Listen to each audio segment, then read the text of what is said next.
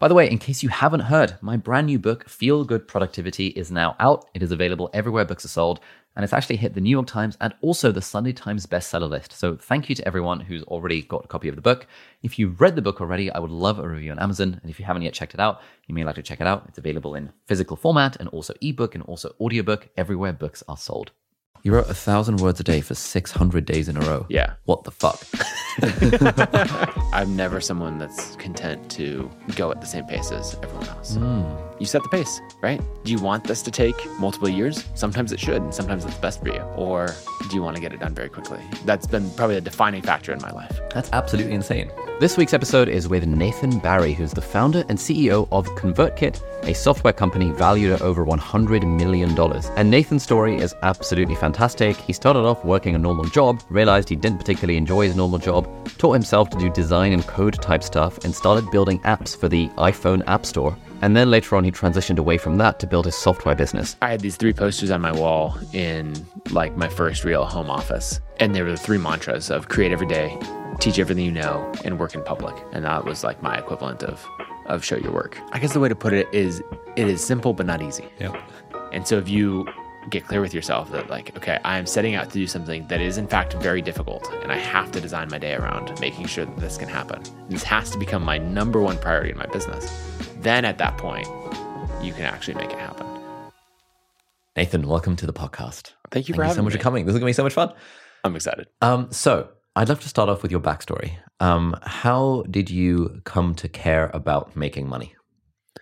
Yeah. Okay. So I grew up in a family where there wasn't a lot of money. Uh, my dad worked in a ministry, and uh, everyone, you know, supported by donations.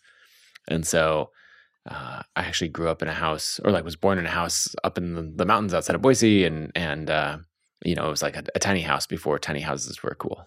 um, now I have a tiny house in my office, and it's much cooler than the one that I grew up in. But um, yeah, so I watched like the struggle of money or the lack of money be like kind of a defining factor of childhood. You know, like there was always enough food, but you know, not much more than that. And so growing up, I watched uh, my parents fight about money. I watched the stress that that caused, and then them ultimately divorce. And somewhere along there, I realized like, oh, you can actually make money. I think it was probably oh, maybe late high school, early college when I first started reading like Jason Fried and DHH from Basecamp. And Jason talked about how making money is a skill Hmm. and you can get better with better at it over time. And that stood out to me because the point that he was making is you wouldn't expect to sit down at the piano and be able to play like some amazing song without practice. And the same way you wouldn't expect or you shouldn't expect to be able to sit down and, you know, start a company in it to do fantastic. And so really it's the combination of not one skill, but like a thousand little skills, just in the same way that music is, right? You you know, there's music theory and timing and everything else. And and business is, you know, uh, confidence and sales and marketing and pricing and, you know, all of the audience building. And so when I understood that, that making money was a skill that you could get better at with practice, then I was like, okay, I'm going to be, you know, the like someone else could be the child prodigy in music. Like that is what I'm going to be absolutely as good as I can at making money. Yeah, so even hearing you say that that making money is a skill, it's and I I've I, I noticed myself having a bit of a moment of surprise. I'm like, oh yeah, I I guess it is because I guess it's it's obvious that playing the piano is a skill, but it's not that it's it's weirdly not that obvious that making money is a skill. Well, I think you can't see it, right? I can't sit down. I'm like, I'm like, Ali, let me let me just watch you make money, you know. And it, it, it's it's very indirect. I can watch you play the piano, and you, yeah, I could watch you, you know, do scales or or build up, you know, these individual things and put it together into a song and and all of that. But um, the skills of making money are a little bit more abstract, and we tend to assign them to things like. Um, oh, she's good at sales because she has that natural charisma, right? Or, uh, you know, he's just gifted with being a good copywriter. But uh, these are all skills that are learned, and and sometimes people are better at them than others, right? If you grew up in a family that uh, music was all around you, uh, then you might uh, take more naturally, or you might have more of a natural ability towards some of those things. In the same way that someone might have more of a natural ability um, towards sales or marketing or some of these things things, but all of them have to be learned. Think about the first time you tried to sell something on the internet, right? Hmm. What product? Like, how do you do that? When I tried to do it, you know, I'm like ClickBank, eJunkie. How do you even get money on like from a, a person to me? And now there's a lot more tools uh, for it, and it's easier. But it's still something that you have to learn, right? Uh, creating a landing page for the first time, that is a skill, right? If you look at the first landing pages that a lot of content creators make, they're terrible Hmm. because they don't understand that the that the headline should capture attention. But once you know that, you never unlearn it. And so now, you know, years later, after you've been doing this, you're like, I, don't know, I made a landing page in a half hour, Hmm. and of course it captured attention. Like, it, of course it checked all of these boxes in the same way uh, that you know, using music as the analogy, right? Like, you your timing is good because Yeah. you have learned that. And so, I think that's the thing that we miss, and and it's hard as a beginner where you're like, it just it feels so unknown and there's so many skills and then someone who's been doing it a long time just sits down and it seems so natural because they have re- rehearsed for in many cases a decade or several decades Yeah. No, that's such a good point. I think so. I, I made my first landing page when I was like 13 years old, advertising my web design services. We'll put it up on screen if we can find if I can find that screenshot because I still have it. It's just so funny. Um, it was like you know, want a website for your business or your life? Call this number, and I put my home number on it. It was like made, made up some names like UIA Web Solutions, like some shitty agency. yep Um, but then, sort of 15 years later, when we may, when we're whipping up landing pages for our products that are doing sort of millions in revenue, and the team is just like looking at me and being like, "Whoa, how did you just do that?" And I'm like, "Oh, I mean, it's just like you know, you know, whether it's Webflow or WordPress or Kajabi, it's all the same kind of stuff. You just like put it together. It's just like, oh, you know, this is obviously the headline, and there's like this whole thing that goes into it. But seeing it as a skill is, I guess, something I've not really, not really considered. yeah and it, it's really uh, the combination of a lot of different skills right if you learn web design at some point in there you, probably learned about uh, user experience and, and did some user research and you know you understand like the flow of eye tracking and like eye movement over a page it tends to go in a z format where people um, you know at least in in uh, english speaking uh, countries tend to read left to right and then they'll angle down. And so if you want a call to action you're going to typically put it like if i want you to to do something that's going to be in the lower right. And you know th- that at one point that was something that i learned and that was probably 15 years ago. And now it's just very intuitive. And so when i come across a page and someone's like oh this isn't converting well it's like okay well let's flip the left and right columns. Let's you know let's change this headline. Your there's so many design things as well. Design is one of these skills that um, i feel very like blessed to have learned early on Mm. because it just applies to everything. And someone's like oh I, uh, this page isn't converting. I'm like well yeah it's because everything has the same visual weight right? Let's make your headline a little bit bigger that subheadline let's make it a bit smaller. You know you don't have to use black text for everything right? Let's go to like a 70 80% gray you know and, and you just add this level of quality and polish to it that becomes very natural when when you do it and it spreads out through everything. Um, and i see that so often with content creators where they put out this amazing content especially written content right? They say words matter. Words are the most important thing. And they are but how you package them changes how they're perceived. And that's what's going to drive if someone actually really engages with it. So the number of ebooks that i come across where the content is so good and the actual packaging and and design of it is so bad. And i'm like you're missing out on probably half of your audience because they're just be like oh you know the packaging isn't very good. And yes i am judging a book by its cover or whatever else. And and i'm moving on because if you didn't put that level of care into one aspect of it the content's probably not that great either. Mm.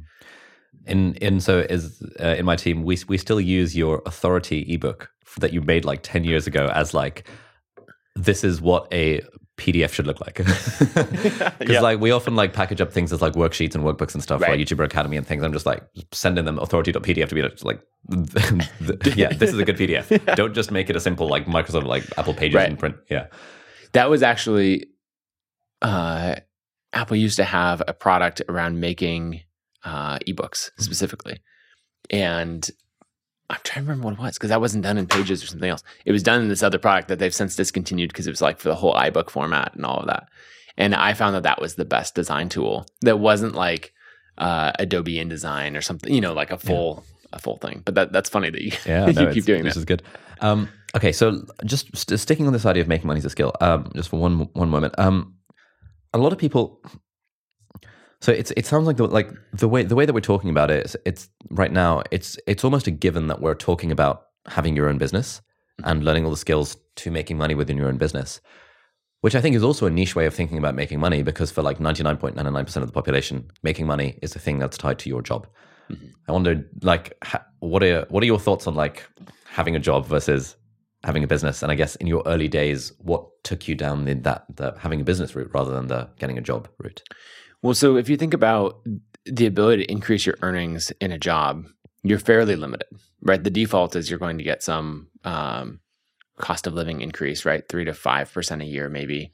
Um, now it won't outpace inflation, but uh, you know, or you're going to have to jump roles and level up, right? And, and we've seen a lot, a lot of people, and I had that in my own career where the first job that I had was making sixty thousand a year as a designer, the first professional job.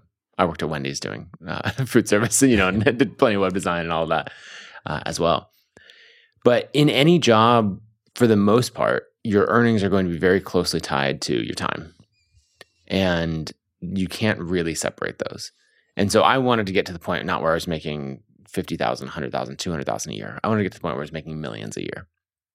And there just aren't that many jobs where you're at that level there actually are, but not in the same, not in the worlds that I grew up in. Yeah. Right. I didn't grow up in the worlds of uh, private equity, and you know, I dropped out of out of school. Like I did, didn't finish high school, dropped out of college, um, and uh, and so I wasn't like, oh, you know, let's go to Stanford and do private equity or or you know some finance thing or or anything like that. And so I was looking for ways that I could earn, you know, far more. And so I think that's where I've taken it on the um, on the earning side is inputs and outputs are completely di- can be completely disconnected um, when what? it comes to. So why not just think, you know what? I've got a 60k job as a designer. I'm living in Boise, Idaho, which yep. is fairly low cost of living, is my understanding. Yeah, it used to be. uh, it used to be. yes. I can I can live a chill life. I go go to work, do my nine to five, come home, I chill. Like, why not be content with that lot in life? That, I mean, that's a good question. I, I think I've always been a creator. Like I've always made things, and so yeah, I'm I'm constantly learning and constantly making, and uh, I like I think I just get really really bored. And I actually I spent two and a half years working as a software designer at this startup, and I had done freelance web design for a couple of years, uh, and then in 2000, the beginning of 2009, so at least in the US, the economy was down like crazy. And all my clients like stopped hiring except for this one company. And they, you know, they were like, hey, we have even more work. Actually, do you want to just come on full time? And so I joined them and we were there for two and a half years. And during that time, I watched them raise a ton of venture capital. Uh, I think I was employee 15. It maybe peaked at 70 or 80 employees. And then they did a few rounds of layoffs and, you know, I, I eventually left. Um, but that was something I remember going through that process and finding that I was losing a lot of the skills that I valued about myself, right? I think it's really interesting if you were to write down like what do you value about yourself, and there's probably some things you know uh, like how you are as a friend and other things that are like really good, but then then there's others that are that you value about yourself that are um, maybe a little more dangerous uh, in the sense that they're they're tied to things that you control less. So one thing that I value uh, uh, about myself and really valued a lot then is how productive I was, how fast I was. When I worked food service at Wendy's, uh, it was all about speed, right? How can you maintain this bar of quality and go very, very fast? Because when we work the drive through, there's this big timer over the window, and it's basically the amount of time from when a car starts their order to when they're driving away with their food, right? And we were trying to go, we want under 60 seconds. Oh, wow. um, and so we would like call up other stores and be like, okay, for the lunch rush, you know, uh, we're gonna get 58 seconds. What are you gonna get? And they're like, okay, we're gonna get, uh, I don't know, 57. You know, you're like trying to compete with them, and it's just a friendly thing. But we got very, very fast and efficient. And when I did web design, when I went from working per hour to working per project, then I realized that for the first time, the speed and efficiency benefits me when you work at Wendy's, it's like, wow, you're so fast. Let's have a raise from six dollars an hour to six fifty an hour. You're like, I think I worked really hard, and you know, that's not benefiting me. And hourly work, you know, maybe as a web designer, it's $50 an hour or something. Um, but when I went to, oh, let me charge $2,000 for a project, then I was like, wait, the faster I am at this, my hourly rate increases substantially. And so then I was like, okay, how do I template things? How do I stay super focused and all of this? And then when I went and joined this company, I realized that I was losing those skills because no one else in that environment cared that much about working quickly, especially as the company started to struggle. You know, um, there was that first round of layoffs. People let, would spend time like standing around the pool table uh, complaining about how they didn't get paid enough. And I was like, none of us are even working right now, you know? And so what I actually did is I realized that I, in my design coding abilities, I realized that I lost the skill of speed. Right. And I didn't hone and refine it over the previous two years. And I, I had lost that. I would sit down to work on a side project uh, at night. And I realized like I wasn't very good at focus. I couldn't, you know, something that used to take me two hours to code out was now taking me three, four, five hours. And so what I actually decided to do is one, I decided I was not going to lose that part of my identity. Yeah. Right. Like that would be a valuable skill. I was like, no, no, I'm not losing that. And so I ended up switching, switching my desk uh, from one that was like in the middle of a big room, like someone else had left. And so there was one way off in the corner. And I got that. And I decided that I was going to be the best employee on that team. And I was going to do it in three hours a day. Hmm. And I was going to spend all the rest of my time like learning to design and code iOS apps, uh, you know, other things, right? And so instead of moving at the slow pace of everyone else and like just turning into someone that I didn't want to be, um, I was like, okay, I still need this job, but I'm gonna knock out all of my work, make sure you know I'm ahead of schedule and everything, and then I'm gonna be in a place where you can't see my monitor, and I'm gonna be studying how to build iOS apps, mm. and I'm gonna be coding on my own side projects, and I rebuilt that that speed and that ability to work quickly, and so then six three to six months later when I left uh, that company, you know, I had a uh, a stable of you know iOS apps that were making money, and I had new skills that I'd built up. Um, but yeah, that that's the thing of like I'm never someone that's content to go at the same pace as everyone else. Mm. What do you think was it about you that sort of made you different from the other people on your team who were content to chill for eight hours a day and complain about how much they were being paid? I just love the juxtaposition between those two things where I'm like, it'd be one thing if we were the absolute best team, but we weren't. I've always wanted to get the most out of my time and and move as quickly as possible. So I was homeschooled and I grew up um, with my parents really teaching me that I set the pace. So I remember two different things. Um, the first is I was probably 11 or 12 years old and we lived uh, up in the mountains. And so I remember just the most beautiful snow coming down in the winter. And I loved sledding and I'm just I, have got you know algebra that I'm supposed to work on, and I'm looking outside, and this, like the snow looks so good, and I just can't focus on it. And I think I complained to my mom about it, uh, and and she goes, you know, you just have a set amount of work to get done. It doesn't have to take an hour or five hours or whatever. Like you don't have to sit here and do school till 3 p.m. You just need to be here and do school until it's done. And like that is the most focused 11 year old you've probably ever seen where i was like okay great let's get it all done all of that. You know my little brothers and everything like no i don't have time for this. Like i gotta i gotta get my school done so i can go sledding. And i think like an hour or two later i was out there sledding because i realized that like if you cut out all the complaining when you're studying math and all that like it goes remarkably faster. Um, so that was the first thing where realizing like okay uh, it, it's not a fixed amount of time and the second thing is growing up, I spent the most time with my two older siblings. And so because I like tagged along with them and their friends, all of our friends were older than me. And so that wasn't really a problem through like kind of junior high, uh, high school ages. But really, once I was just starting high school, they were all thinking about going off to college.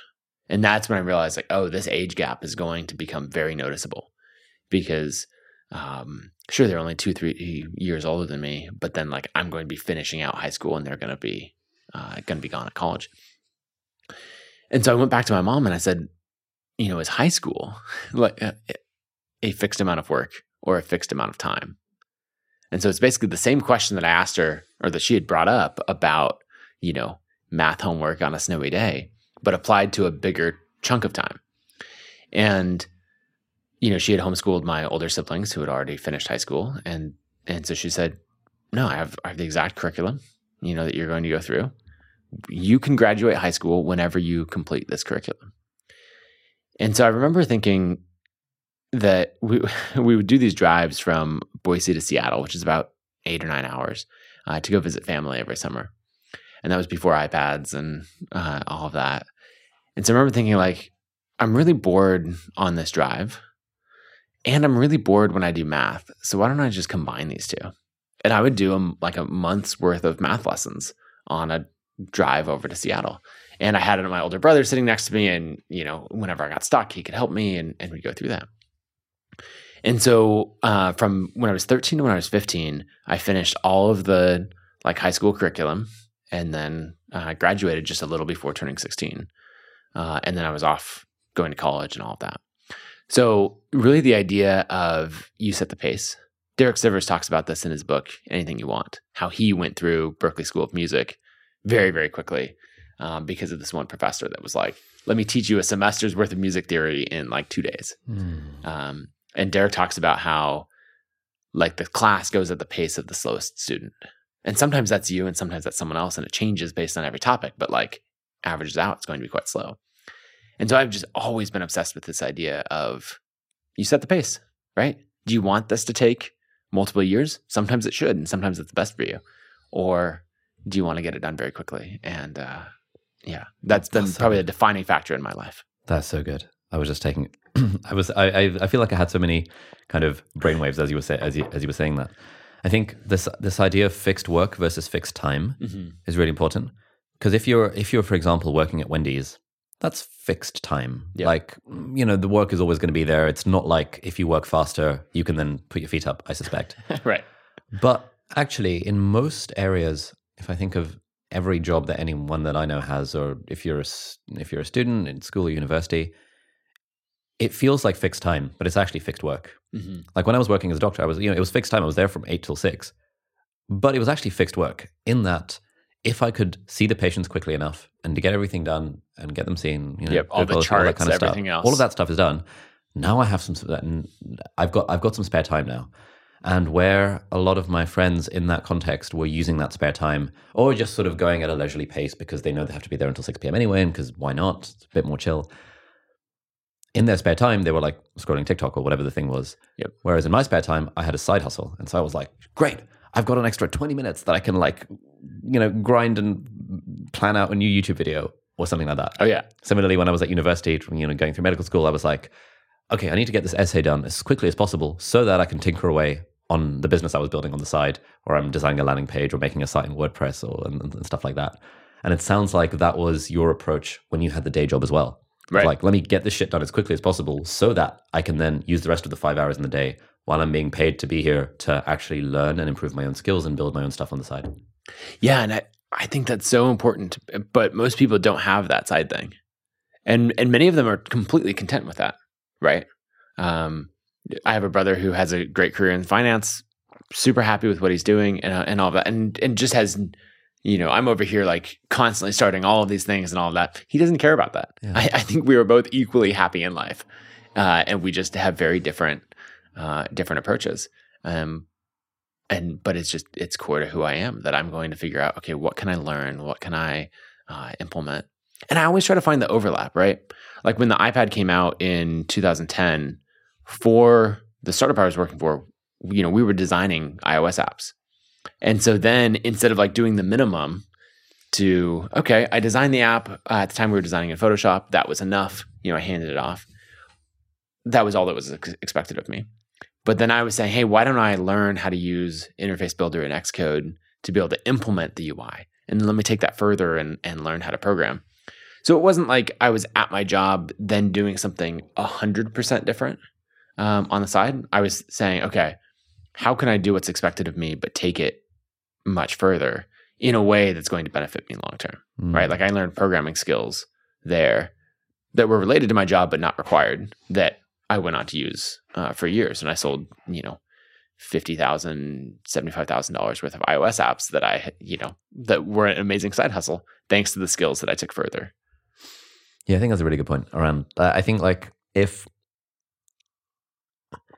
like I'm I'm always mindful when I when I do these episodes, speak, speaking to other entrepreneurs and stuff. It can it can seem as if it's like, oh, starting a business is the only way to be happy, mm-hmm. but it's really not. Like if someone listening to this or watching this is genuinely happy with their day job, fantastic. You yeah. like the the the goal is happiness, contentment, and meaning. The goal is not have a hundred million dollar business, and if you get happiness, contentment, and meaning from the day job, which you really enjoy, and then you go home and do stuff on the side and like have hobbies and have work life balance and that that is absolutely fantastic. That is what we're all trying to strive towards in some way or another. Um, but equally i speak to a lot of my a lot of people i know who have the day job and they're not content. Mm-hmm. they're like oh i'm feeling my skills are being stifled. I'm feeling like i'm losing a bit of myself. I used to have all these interests when i was a kid and then they got squashed out of me by the education system et cetera et cetera. Yeah i'm capable of more. Yeah and those people feel like, oh, you know, if only I could have an extra 3K, 5K a month of passive income or something like, oh my God, that would, that would be so liberating. It would, it would buy my freedom. Mm-hmm. Whereas there are some people in my team, you know, as much as I encourage people to have side hustles, you know, Alison, our head of customer success, is like, I don't want a side hustle. I just want to chill. I enjoy my job. I enjoy my yep. team. I, you know, I get home from work and then I hang out with my friends and I go see musicals in London. And I'm like, great. She's like one of the happiest people I know. but I think it's that thing around like, if you're complaining about your situation, then Right. Starting a business might actually be a reasonable a reasonable option if you do feel like your job is not helping you reach your potential. When I think you brought up something of uh, you know even the 1000 to 3000 a month from a side hustle. You're going to get two huge things from that. First, all of that money is on top of what you already made. And so you don't have the same level of expenses that that money has to pay. And so it's actually like substantially different.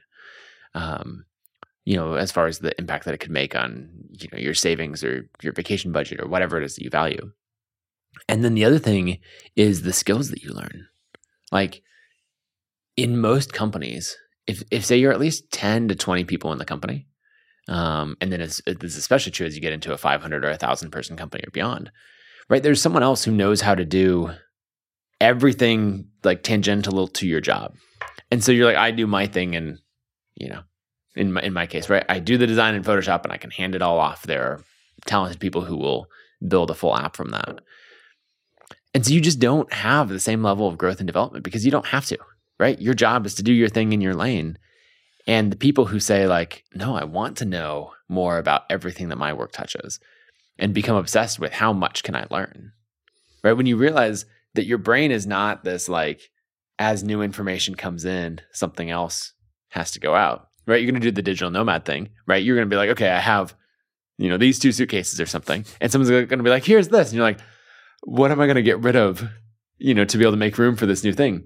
That is not how your brain works. You're going to be able to continue to take on new information. So, um, something that I'm, I'm, uh, learning how to be a pilot right now. And so I'm, I'm partway through uh, flight lessons. And something that, uh, a friend pointed out is like, once you're a pilot, you're a pilot for life. Like your license is is is for life. Now you need to like stay current and and all of those things and um, do flight reviews. But I think of it the same way with any of these skills. Like once you're a designer, you're a designer for life. Once you know like the principles of great video and and production and all of that, like you have that for life. And so I'm 33 and I'm thinking about like, okay, what are these new skills that I have forever? And so when someone presents me with the opportunity to learn a new skill, then I'm like, oh, thank you. Like, uh, like this is amazing. What a gift because I'm gonna have that hopefully for the next 60 years. And uh, yeah, I, I think it's just a different mindset than a lot of people have, where you're just like trying to fill the time or finish the day. Man, that's so good. Today's episode is very kindly brought to you by Huel. Now, I've personally been using Huel regularly since 2017 when I discovered it in my fifth year of medical school. And if you've not heard of Huel, they're a business that creates convenient, affordable meals in a variety of different forms, but all of them are nutritionally complete, so they have the perfect balance of nutrients, carbs, fibers, protein, and fat, and contain 26 vitamins and minerals. And they've now packaged some of their most popular products into their best seller bundle, so you can try out all the Huel products and see which ones vibe with you. There is Huel Black Edition, which is my personal favorite because it's really tasty and it's high protein. So 40 grams of protein, and all you have to do is add water or milk, and you can shake it up and take it with you wherever you want to go. The bundle also has Huel's instant meals, which you make in the microwave. There's Huel ready to drink range, which are pre made shakes in a bottle, which is super handy. And I've actually grabbed a few of these in the airport when I've been between flights while traveling. And finally, you'll also get some of the new Huel bars, which I'm very excited to try out myself. Plus, if you're a new customer, you get a totally free Huel t shirt and a shaker and pot with your first order. Now, I wouldn't recommend having every meal as Huel because that would get a bit much, but it's a fantastic supplement to a healthy, balanced diet. So often for me, I'll have Huel either for breakfast or for lunch, where the alternative would be to otherwise have a relatively unhealthy breakfast. And so Huel is a great way to make sure that you at least have the basics covered when you are living a hectic and or busy life. Huel has very kindly been a long-time supporter of the podcast as well, and I actually did an interview with the founder of Huel, Julian Hearn, which was a great episode, and that's in season one of the Deep Dive podcast. So anyway, thank you so much, Huel, for sponsoring this episode. Uh, this season is once again being sponsored very kindly by Trading 212. Now, people ask me all the time for investment advice uh, because they see that I've made money and I've made videos talking about where I'm investing that money. The thing that Warren Buffett and basically everyone who's sensible in the space recommends, which is to invest in broad stock market index funds, which you can do completely for free using Trading 212. Trading 212 is a fantastic app that lets you invest in stocks and shares and funds in a commission free fashion. And they've got a bunch of features which are really helpful, which is why I personally use Trading 212 to manage a portion of my portfolio. So, firstly, they've got this great pies and auto invest feature. So if you're interested in potentially getting into investing, what you can do is you can browse the different pies that different people have created on the platform. So you might get like a hedge fund trader who's gone onto the platform and has created a pie of investments, having done a bunch of research and stuff. And that pie might be like, I don't know, 20% Apple, 20% Tesla, 10% this, 10% that, but it's generally way more complicated than that. And you can see the performance of that particular pie of stocks and shares and funds. And then if you want to copy that pie into your own account, you can just copy and paste it directly in. And then you can invest any amount of money and it will automatically split it according to the allocation in the pie. So if you wanted to just play around with 100 pounds and you were like, okay, that pie looks good, it will split out that 100 pounds based on the allocations of the pie, which is pretty sick. They've also recently added support for multi-currency accounts. Now this is really helpful because for example, if you invest in the S&P 500, which is a US-based index fund, then you won't get hit with all the various foreign exchange fees if for example you're investing from the UK like I do. And if you have an invest or an ISA account, then Trading 212 also gives you daily interest on your uninvested cash in pounds or euros or US dollars. So if any of that sounds up your street, then do please hit the link in the video description or in the show notes and that will let you sign up to Trading 212. And if you use that link, you will also get a completely free share up to the value of £100. So it's literally free money, so you might as well. So thank you so much, Trading 212, for sponsoring this episode. As, as much as I'm all about like growth and skill development and stuff, I have encountered situations recently where taking an opportunity would have allowed me to build build new skills. So, so for example, one thing that we've been toying with the idea for a while, and maybe we'll talk about this when we talk about billion dollar creators, is can we build our own productivity app? Right. We've got enormous distribution. Even if we have feature parity with, with an existing productivity app, we can make our own to do list and drive tons of traffic to it, and it would be great and, and stuff. But then I'm thinking, oh, but that would require either that would either require me to hire a CTO or to try and learn the skills to become a CTO and figure out how to hire developers or figure out how to work with an agency, and then our costs go up, et cetera, et cetera. And I know I would learn a lot in that process of trying to build a consumer productivity app. Right. and I know it would be pretty hard. But there seems to be in, in my in my mind this trade off of like, oh, it's it's it's too much effort. Like it's Mhm.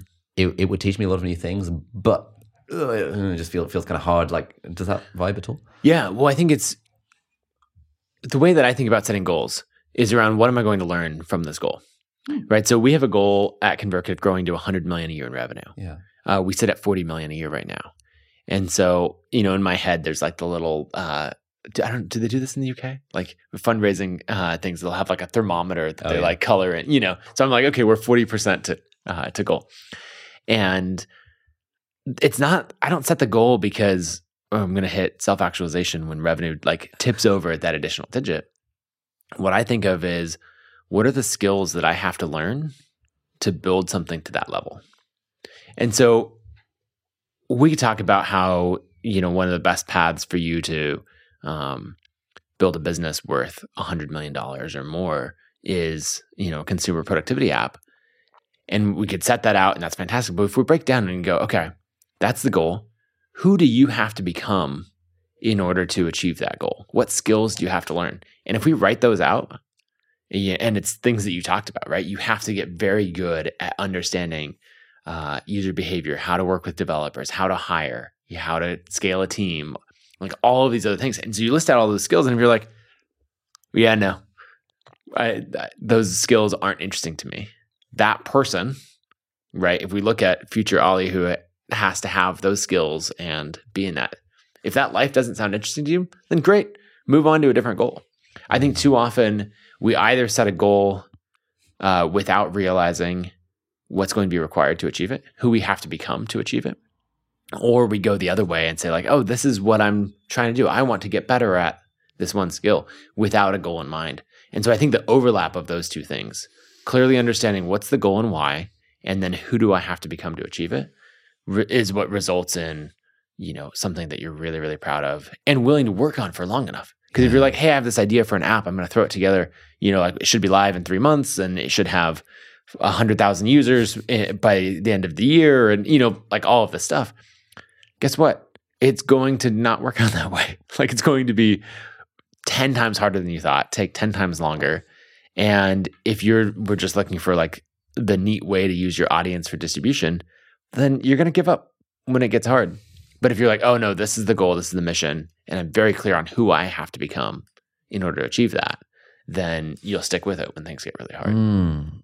There's a journaling prompt I've started using, thinking about recently, which is because you know people say that um, one one way to figure out what you want is ask yourself what would you do if you knew you couldn't fail? Yep. And I made a list of that, and productivity app was on the list. But then I asked myself, what would I do even if I knew that I would fail? Hmm. And productivity app was not on that list. Like, Okay. Uh, but there were a couple of other things of like, even if I knew that this would fail, I would still like to do the thing. Like, Mhm. I love the idea of building a sort of hour, one to two hour long one man stage show, which is like a combination of like life advice meets magic, because I'm into magic and shit, like hypnosis and all that kind of stuff. That would be cool. And it would learn a lot, even if it fails. Right. You'd And be so very I'm like, proud yeah. of that Yeah. end product, even if a failure is like like hundred people came to watch it. once, Exactly. and Yeah. And like writing a book, it's like, I, even if not many people buy the book, Mhm. as long as I've written a book I'm proud of, I'll be, I'll be happy with Right. that. Whereas for the productivity app, I'm kind of like, uh, I wouldn't do this unless I knew it was going to be successful. Mhm. And if I knew, and if I knew it wasn't going to be successful, eh, it doesn't seem fun anymore. Yeah, and so in that case, one that I love that clarity because it points to what you're going to take away. Right? Most people are are saying this is worth doing if I achieve the goal or if I achieve 80% of the goal. Yeah. And what you're saying is this is worth doing even if I achieve 0% of the goal and I actually like the true goal is the experience and what I learn. And I think that's how you can find what's most aligned Mm. to what you do. The, the one thing I would say is often people don't know. I mean, it's, it's corny, right? But you don't know what you don't know. And so, like, for me in building the company, I've spent a lot of time getting good at design and code and marketing and all of that. And I'm trying to get good at building teams and setting goals that keep people aligned. And right, it's an entirely different skill to run a company at, you know, 100 people and, um, you know, whatever, 50, 100 million revenue and beyond from there, uh, than it is, you know, for me to be selling ebooks like I was before. And so the shift that has been most helpful for, for me is to fall in love with the process of building and scaling a company rather than to fall in love with the theoretical destination and whatever that might uh, whatever that might buy me. And so then when I'm going through something that's really really hard, then I'm like, "Oh, no, this is this the growth from this transition is what I signed up for and what I said that, that I want." And so this is the thing that will make the difference. And then the, the last thing that keeps me from getting too discouraged in that is I like to write out my problems that I've encountered and so just sort of have a timeline of them Hmm. and then to look and say how would like current me deal with my past problems right so for example the early stages of covid right? In march uh, 2020 you have no idea what's going on. Teams are worried. We were already a remote team and so we didn't have that like shut down the office um, dynamic. But we had both a crazy amount of growth from people being like i guess i'll start an online business and then also a huge amount of cancellations from people saying like well no one's traveling so let me shut down my travel blog so i'm not paying for all of this. So it was a very very hectic time and it was it was really stressful but now that i've been through that and i feel like i'm three years more developed as a leader i'm like okay, I think I can manage that just fine. Right. And there's plenty of other things that I remember being very, very stressed out about. And now I'm like, oh, that, like, that's almost cute how simple of a problem that was. And so that helps me stay grounded when I'm thinking about the things that I'm encountering right now that are so, so stressful. And I'm like, in two years from now, how am I going to look back on this problem? And my goal is that I look back on it and say, like, yeah, for for past me, that was a very challenging problem. But current me would be like, okay, that makes sense. We're on to like bigger, harder problems that we can handle with the same level of stress. And so I love using that growth. That's one one of the things in journaling is just like, what are the hardest problems? And so you'd be like, March 2020, you know, how to lead a team and navigate through COVID, right? Um, June 2020 would be like all of the um, social justice protests and um, Black Lives Matter and, and what to do through that, right? And you kind of just level up all these things that uh, that you navigate. Even a simple, right? If you have a the you build that that consumer productivity app, okay, what happens when it gets pulled from the app store for the first time mm. because of some random thing, right? You know, I've now had that happen on four different apps at different times, right? And so you're like, oh, this is how you do it. This is, you know, how you navigate it. And so, but in the moment, that will be the most stressful thing that you've probably ever dealt with. Mm. And so I love looking at that growth and seeing the past progress in the same way that if you're going to the gym, you're like, okay, you know, I was doing this, uh, I don't know, deadlift or something, and this was insurmountable. And now, like, that's what you do for a warm up set. Yeah. Um, so you're you're in the day job, you're making your 60k, you're completing the work in record time, and al- alongside you're learning how to build iOS apps. Mm-hmm. What happens next in in the journey? Yeah, I the first iOS app that I built to sell was uh, I called it One Voice, and uh, my sister in law was working with kids with special needs, like who had um, nonverbal autism, and so they could think through everything they wanted to say, but really struggled to to verbalize it. And so there's these uh, devices that were like ruggedized touchscreen PCs um, that had terrible battery life and cost an absurd amount of money and uh, and all of that. But they would use an app on it that had synthesized speech. So they'd select tiles and then it would like build a, a sentence and then it would speak for you. Um, and so she was doing that. And when the iPad had come out, um, Hannah, my sister in law, was like, this should just be an iPad app. Like, but it's such a niche uh, product. And the money is all made in insurance paying for it. And so, like, these were priced at $7,000 because that was exactly what Medicaid in the United States would reimburse for it, you know, and you're like, all right, I understand how this works. Um, and so I ended up making this iPad app that was the same thing, right? And so you bought an iPad for whatever seven or eight hundred dollars, and you bought the app, and um, you know, it naturally had fantastic battery life and barely weighed anything and all of that just because it was on better hardware. Mm. Um, and so I ended up building that app and uh, selling a lot of copies of it. And then uh, I want to say the app probably made forty or fifty thousand dollars over uh, maybe three years, nice. and that drove a lot of my side hustle. And then and you built that while you were still working. Yep, at the day job. Sick. That's cool. yeah, we actually I went to the job paid for me to go to uh, like a developer camp um, that was at the PayPal offices in San Jose, mm. and they did like a hackathon. And so it was like, oh, you join the team, and you know, people had their different ideas, and you join the team, code with them the whole weekend, and meet people and learn a bunch of stuff. And none of the ideas seemed that interesting. And I was there with a, a developer friend from from work, and uh, so we, oh, you know, I was like, does anything sound interesting to you to join? He's like, no, not really. And so then I was like, well, I have this idea for an app. Like, let's design and build it and code away on it. And so that weekend, he helped me with the initial version, and I learned a lot. And then maybe the next few months, uh, you know, I'd I'd build more. It actually was the way that I learned to code. I always like to make something specific. Hmm. Like I'll do the the you know 100 level. Like let me just learn the basics, and then I'll get to the point where I I have something specific that I want to make. And I, I code in every direction until I get totally stuck and then I would go to a friend. There's a few developer coworkers, and I would like go over to their house on a Saturday morning and be like, "Okay, I'm now stuck in these three categories." Like, and they'd be like, "Oh, okay, here's why."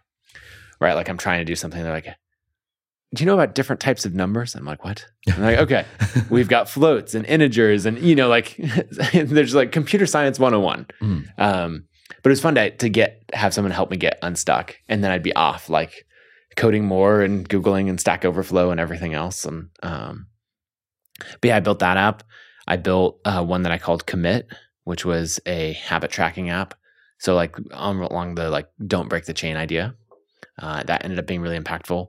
I built a flashcards app um, that did delayed repetition, um, and those are the three that like I actually sold and got got traction with. Mm. To the point where when I quit my job uh, to do freelance iOS design, I had I was making about three thousand dollars a month on the App Store from those three apps. Wow. Mm, How did how did it feel at the time to be just getting three k a month from like Oh, it's amazing. making money while you sleep, basically? Yeah, it's absolutely fantastic. And because it was integrated, right? Like the apps that I built helped me get more, like demonstrate expertise, which helped me get more clients, which helped me, um, you know, both pay for all my living expenses and learn new things that went into the apps that I built. And so it was this, like, you know, virtuous cycle very Mm. early on where I was like, oh, this is all directly related. Um, and I was just doing what I wanted. And, and that was also the first time that, uh, I was able to like travel and not be tied to an office job. So that was a really good time. nice. Uh, when was this? 2011. 2011. Okay, Oh, cool. Yeah, 2011 to 2012. Nice. Okay, so you had your, so you've got the day job, you're learning skills on the side, building these iOS apps as a side hustle. You then quit the day the, the day job and you become a, a freelance iOS Designer. designer. Yep. What happened next? When did the ebook start to enter the the fray? Yeah. So around the time I'd come across a, a guy named Chris Guillebeau Hmm. from reading, um, I think he'd written a guest post on Tim Ferriss's blog. And it's one of those things, I feel like this doesn't quite happen as much anymore. Maybe it still does.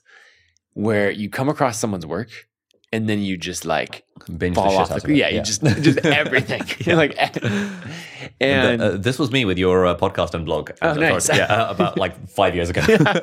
I love it. Um, yeah, where you just uncover everything. And so uh, I started following everything that Chris did. And he had this, oh, I remember, like, I read everything and it was like, oh, he has a book coming out. Oh, he has a book tour that he's doing for this book. This The book was called The Art of Nonconformity. And then I was like, wait, he has a book tour. Wait, he's going to be in Boise on Tuesday. like, and so then I went to the the event and met him and um but he talked a lot about building an audience and self-publishing. Uh, he had two ebooks that I really liked that were for free. Um, the first one was called A Brief Guide to World Domination. Mm. Chris was always so good with naming things. You know, I just love the juxtaposition. It's sort of like Mark Manson's, right? The subtle art of not giving a fuck. You know, you're like, ooh, these don't. Uh, the juxtaposition within that title works really well. And so Chris, back in you know 2011 or something, is doing a brief guide to world domination, um, and that was really fascinating. And then he did another one called 279 Days to Overnight Success, that was about his blogging journey and basically him going from uh, starting his audience to earning a full time living, which he defined as sixty thousand dollars a year. I, th- I think in the ebook he has gotten like by the time he publishes it, he's gotten to like sixty five thousand dollars a year. And he put them into like these beautifully designed PDFs and distributed them. So a lot of what you're seeing, you know, in authority and, and all of that is inspired by things I learned from Chris and watched him model. And so he was following the self-publishing path, build an audience, self-publish an ebook. And uh, so then I thought, okay, maybe I could do that. But I didn't think I could sell books on that level.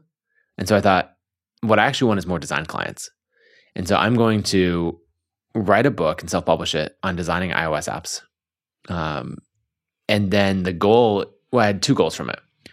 Uh, first, get a whole steady string of clients, right? You want to hire the guy who wrote the book on on design. Um, and then also, if I could make ten thousand dollars in revenue over like the lifetime of the book, that would be a success. I didn't want to do like the true or the full like, oh, this um, this book is just a business card. It doesn't have to make any money. Like I think that's a cop out, Mm. right? You should try if you put time into making something, you should try to distribute it to as many people as possible and and uh, make some real money with it. So I ended up like building a landing page, writing tutorials, driving traffic from the tutorials to say like, "Hey, I'm writing this book." Um, sign up to get the wait list. Built that email list on Mailchimp. Uh, on launch day, I had 798 people uh, on the wait list, and uh, I ended up selling twelve thousand dollars worth of the book in the first day. Wow. And so I got hooked on a couple things. One, I realized like, forget freelance design work. Like the goal was to get clients. I never took on another design client after that. Right. I just, I was all in on self publishing. Uh, and then the second thing is I just, I became obsessed with the world of like self publishing and like, okay, what, what can I do with this and what can I do with marketing? And like, I was okay and at marketing. Like I knew how to make a landing page. I knew how to do some of these things. But then I was like, uh, what can I do? And really, it was like email marketing. Like I thought at the time that, uh, you know, Instagram and Twitter and these other Facebook would be driving most of the, the of the traffic, most of the conversions. But it was email that drove all of that. And actually, in Boise, where I live, there's like this OG internet marketer crew that's there because ClickBank and Bodybuilding.com and a bunch of these companies were all founded in Boise. Hmm. And so you get these people who have been around for a long time. And I was talking to one friend, uh, Ron, it, uh, about this, and I was like, email is selling more copies than like the, than every other channel combined. And he just looks at me, he's like, "Yeah, we've known that since 2003. Like, what do you want, a gold star? like, I'm like discovering this thing that's blowing my mind." And he's just like, "Everybody knows that." Yeah. like, I I didn't. And so that kind of that dove into my love for self publishing and marketing, and then particularly email marketing. And then actually, this the day after that, I had been using my Habits app commit that I'd made to write a thousand words a day, Hmm. and so it popped up and said like, "Are you going to write a thousand words today?" And I was like, "No, I finished the book, I published it," and I was like, "But it had like eighty four days in a row of a streak." And I'm like, "Ah, okay, I'll write a I'll write a blog post about how the launch went." So I wrote that up, published it. That drove some more sales, got people paying attention from like a, oh, you know, some random designer can make money selling an ebook. Maybe I could too. And then the next day, the app did what it does and it popped up again and said, Are you going to write a thousand words today? And I was like, Well, what? I, I wrote the book. I wrote all the launch emails. I wrote a blog post summarizing how the launch went. Like, what else would I write? And then I thought, like, I mean, I know web design and specifically web software design really well because that's what I did for years. So it's like, okay, let me write a book about that. Let me follow a similar habit or similar similar pattern. And so then I wrote a book uh, called Designing Web Applications. It didn't take that long to write because I wrote a thousand words a day. And so 90 days later, I published it. Uh, the email list was up to a couple thousand people at that point. I ended up doing twenty six thousand dollars in sales of that book in the Nice. first in the first day. Nice. Fifty thousand in the first month. Something that I just realized. Someone asked me this years ago, and I didn't have an answer for it. Uh, but I just made a little connection of why I targeted one day sales. Because it's like, okay, why does the first day of sales matter? Especially because I have this big spike. Because I would offer like a twenty percent off discount if you bought the first day, and then that would go away, and then there'd be sales tapering off. Uh, Chris Guillebeau, in one of his articles, talked about how he hit $100,000 in sales in a single day from a course launch. And I think that always stuck with me of like the one day thing. And I like designed my launches around a single day number, Mm. even though I think the, probably the optimal launch would be over the course of a week, you know, or, but it's interesting, these little like examples that stick with you. Yeah. So I, yeah, always optimized for, for a single day number. But the point is, that I got on this path of writing and launching ebooks and just felt like I had discovered something absolutely incredible. A couple of questions on this. So I I I remember now one of one of the early blog posts I came across that you wrote. Well, it wasn't early for you; it was early for me discovering your stuff. Was when you'd written for like an absurd number of days in a row. Yeah. Can you remember how many that was? The the chain got up to six uh six hundred days in a row. You wrote a thousand words a day for six hundred days in a row. Yeah. What the fuck?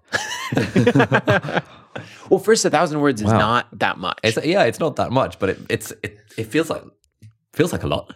I mean, it come out it was like on one hand, so a thousand words a day is probably two and a half pages, Yeah. right? And I remember Tim Ferriss talking about this. Chris Guillebeau talked about it. Yeah. The way Chris Guillebeau phrased it, he had this like it's really easy to what did he say? It's really easy to write a book every year, write 50 blog posts, and another 50 guest posts. Uh, what else? Like a couple long form writing projects, maybe some magazine articles. He like just lists out all the stuff. He's like, it's really easy to do that in a single year. And everyone's like, what? It takes years to write a book. It takes years to do all of this. And he's like, if you just write a thousand words a day. And we talk about like habits compounding over time and you know these small things adding up. But 600,000 words is an insane amount of content. That's absolutely insane. And I mean that that one habit built my entire career, right? Because that's a whole lot of email newsletters. That's it turned into three self-published books because later I wrote Authority. Actually, this time period from September September 2012, I published the App Design Handbook. December 2012, I published Designing Web Applications, and then April 2013. So like in this like seven month period, uh, I, I published Authority. And so I wrote three books in that period of time because I was just churning out content. Mm. Um, grew the email list, right? That one habit just was was absolutely insane for me.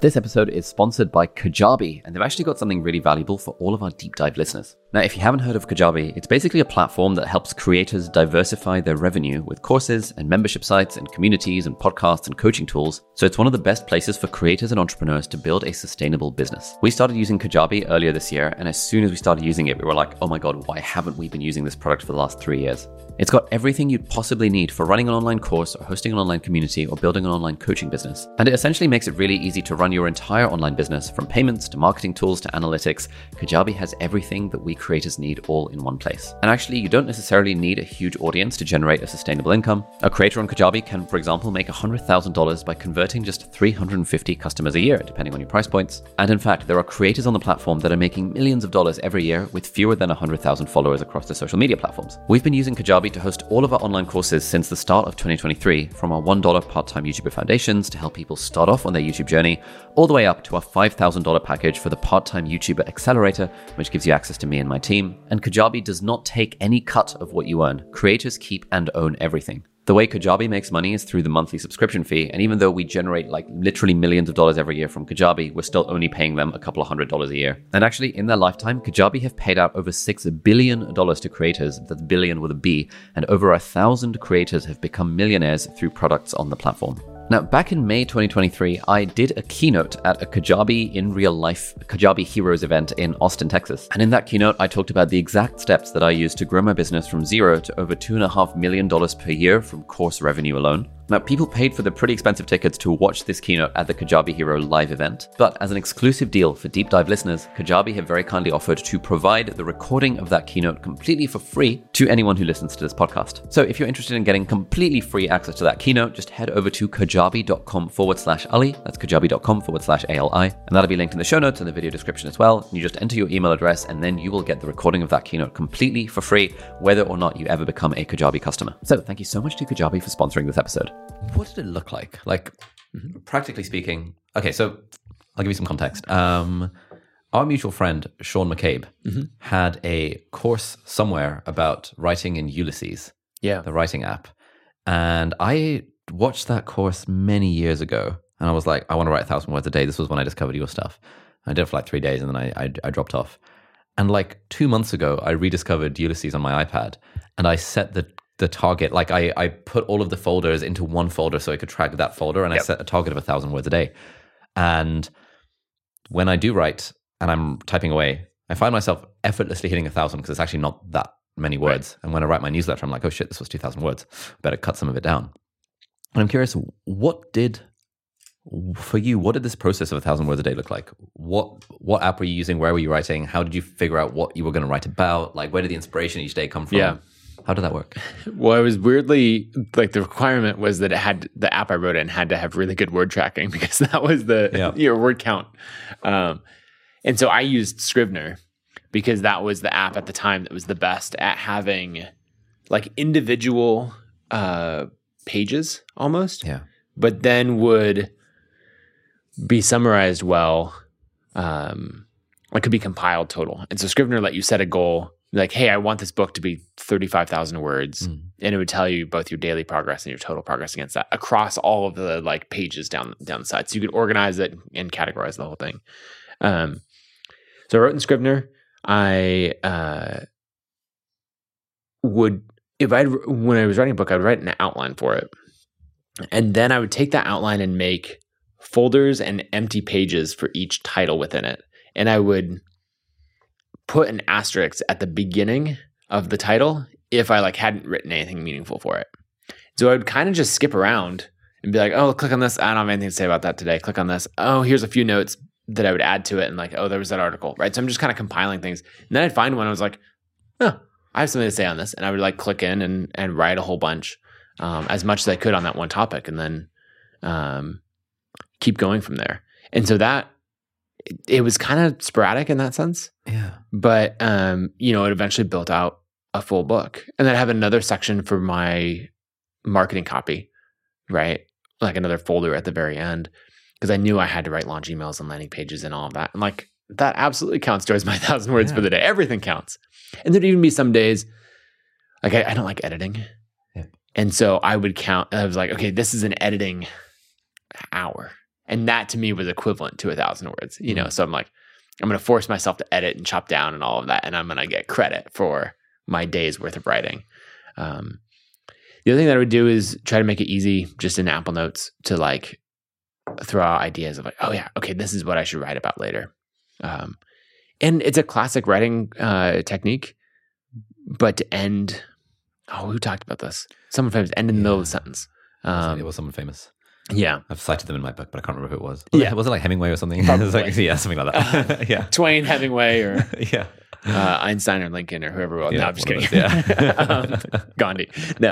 Uh, and so I, I would just do all of those uh, classic things. And usually, when I would sit down and have nothing, nothing to write about, like if you just force yourself to write for like, and you get through that first ten minutes, then it's totally fine. The other one is Seth Godin has a quote where, um, basically about writing, you should write like you talk. Yeah. Because no one, you know, you don't have talker's block, right? That, you know, if you're just trying to talk to yourself. And so using now transcription stuff is really good. And so, like, just talk on the topic.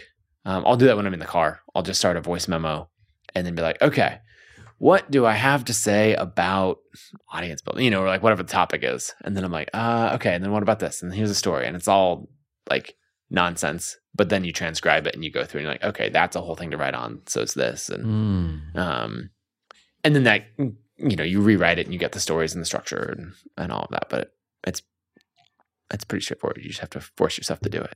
But the, Mate. the habit compounds in a ridiculous way. This is good shit. I'm I'm I'm feeling so inspired right now. I feel like if I if I could if I actually sat down and wrote a thousand words per day, that would be the single thing that would drive me most towards like literally every single goal that I'm working on, Right. and even goals that I don't even know I have right now, because they're all around Content sharing creation. my thoughts, content creation, Yeah. like writing, making videos.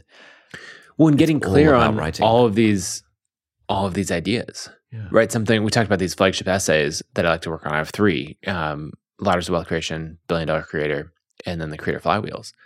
These are all on things that I generally know to be true, or like I'm like, yeah, this is how wealth is built, but I can't quite explain it. And so through writing, I get obsessive about how do you explain this? Why? Why does this work in a certain way? You know, and then it turns into this thing to get to where I understand the concepts well enough that I can truly teach it. And that's what I what I love with writing is finding all the things that you intuitively know to be true or observe in the world and then someone's like, "Okay, why is that?" And you're like, "Uh it it just is." you Yeah. know? And and that really takes you into like writing forces you to unpack that and then one of my mantras in life is teach everything you know because that turns into or we have this idea that only experts can teach and the the main principle behind my book authority is that we don't uh, people don't teach because they're experts. We perceive them as experts because they teach right? It's chicken and egg and we have it backwards. Um, and so in that if you step into a world where you're like okay i'm just going to teach what i learned today then you build that habit and you write it down and someone's like, okay, I'm, you know, following this web designer who is brand new, but they're on a journey to get a, a job at, you know, a web design agency. And they're just every day they're sharing and teaching what they learned and they're doing it from a beginner's mindset. And often you can learn way more from that person if you're following like two steps behind them Mm. than following the super advanced expert who forgot how, like, who cannot relate in any way to the problems that an absolute beginner is facing. Um, I thought about that when learning learning to code in Ruby, which is what ConvertKit is written in. I really struggled to install Ruby, but all the tutorials were like, "Why would you?" You know, they all assumed that that was done, right? And then I came across someone who was a beginner who had said, like, "Okay, I just got this done. Here are the, all the roadblocks that I thought not like the ideal path, but this is what I actually ran into and how I solved it." And I was learning from someone who was like two steps ahead of me Mm. and they actually gave me the answers and i followed them uh, their content for a long time so anyway writing teaching it all comes back to that It's all the same stuff. Yeah, teach everything you know. Um, the the, book "Show Your Work" by Austin Kleon was a Mhm. big. Um, that was the thing that made me start my first blog in like 2016 yeah because I'd been toying with the idea of like I really want to have a personal blog, but I was like blocked by like oh I'm, I don't know anything. Why would anyone follow me, etc. etc. Show Your Work was just like share what you're working on. yeah And at the time, I'd you know I'd been four years into building this medical school admissions company and website design, and I was like, I mean, I have learned some stuff along the way about like how I started the business and all this stuff. I was like, great, I'm gonna do blog posts about that, and that was the precursor to the YouTube channel that happened a year later.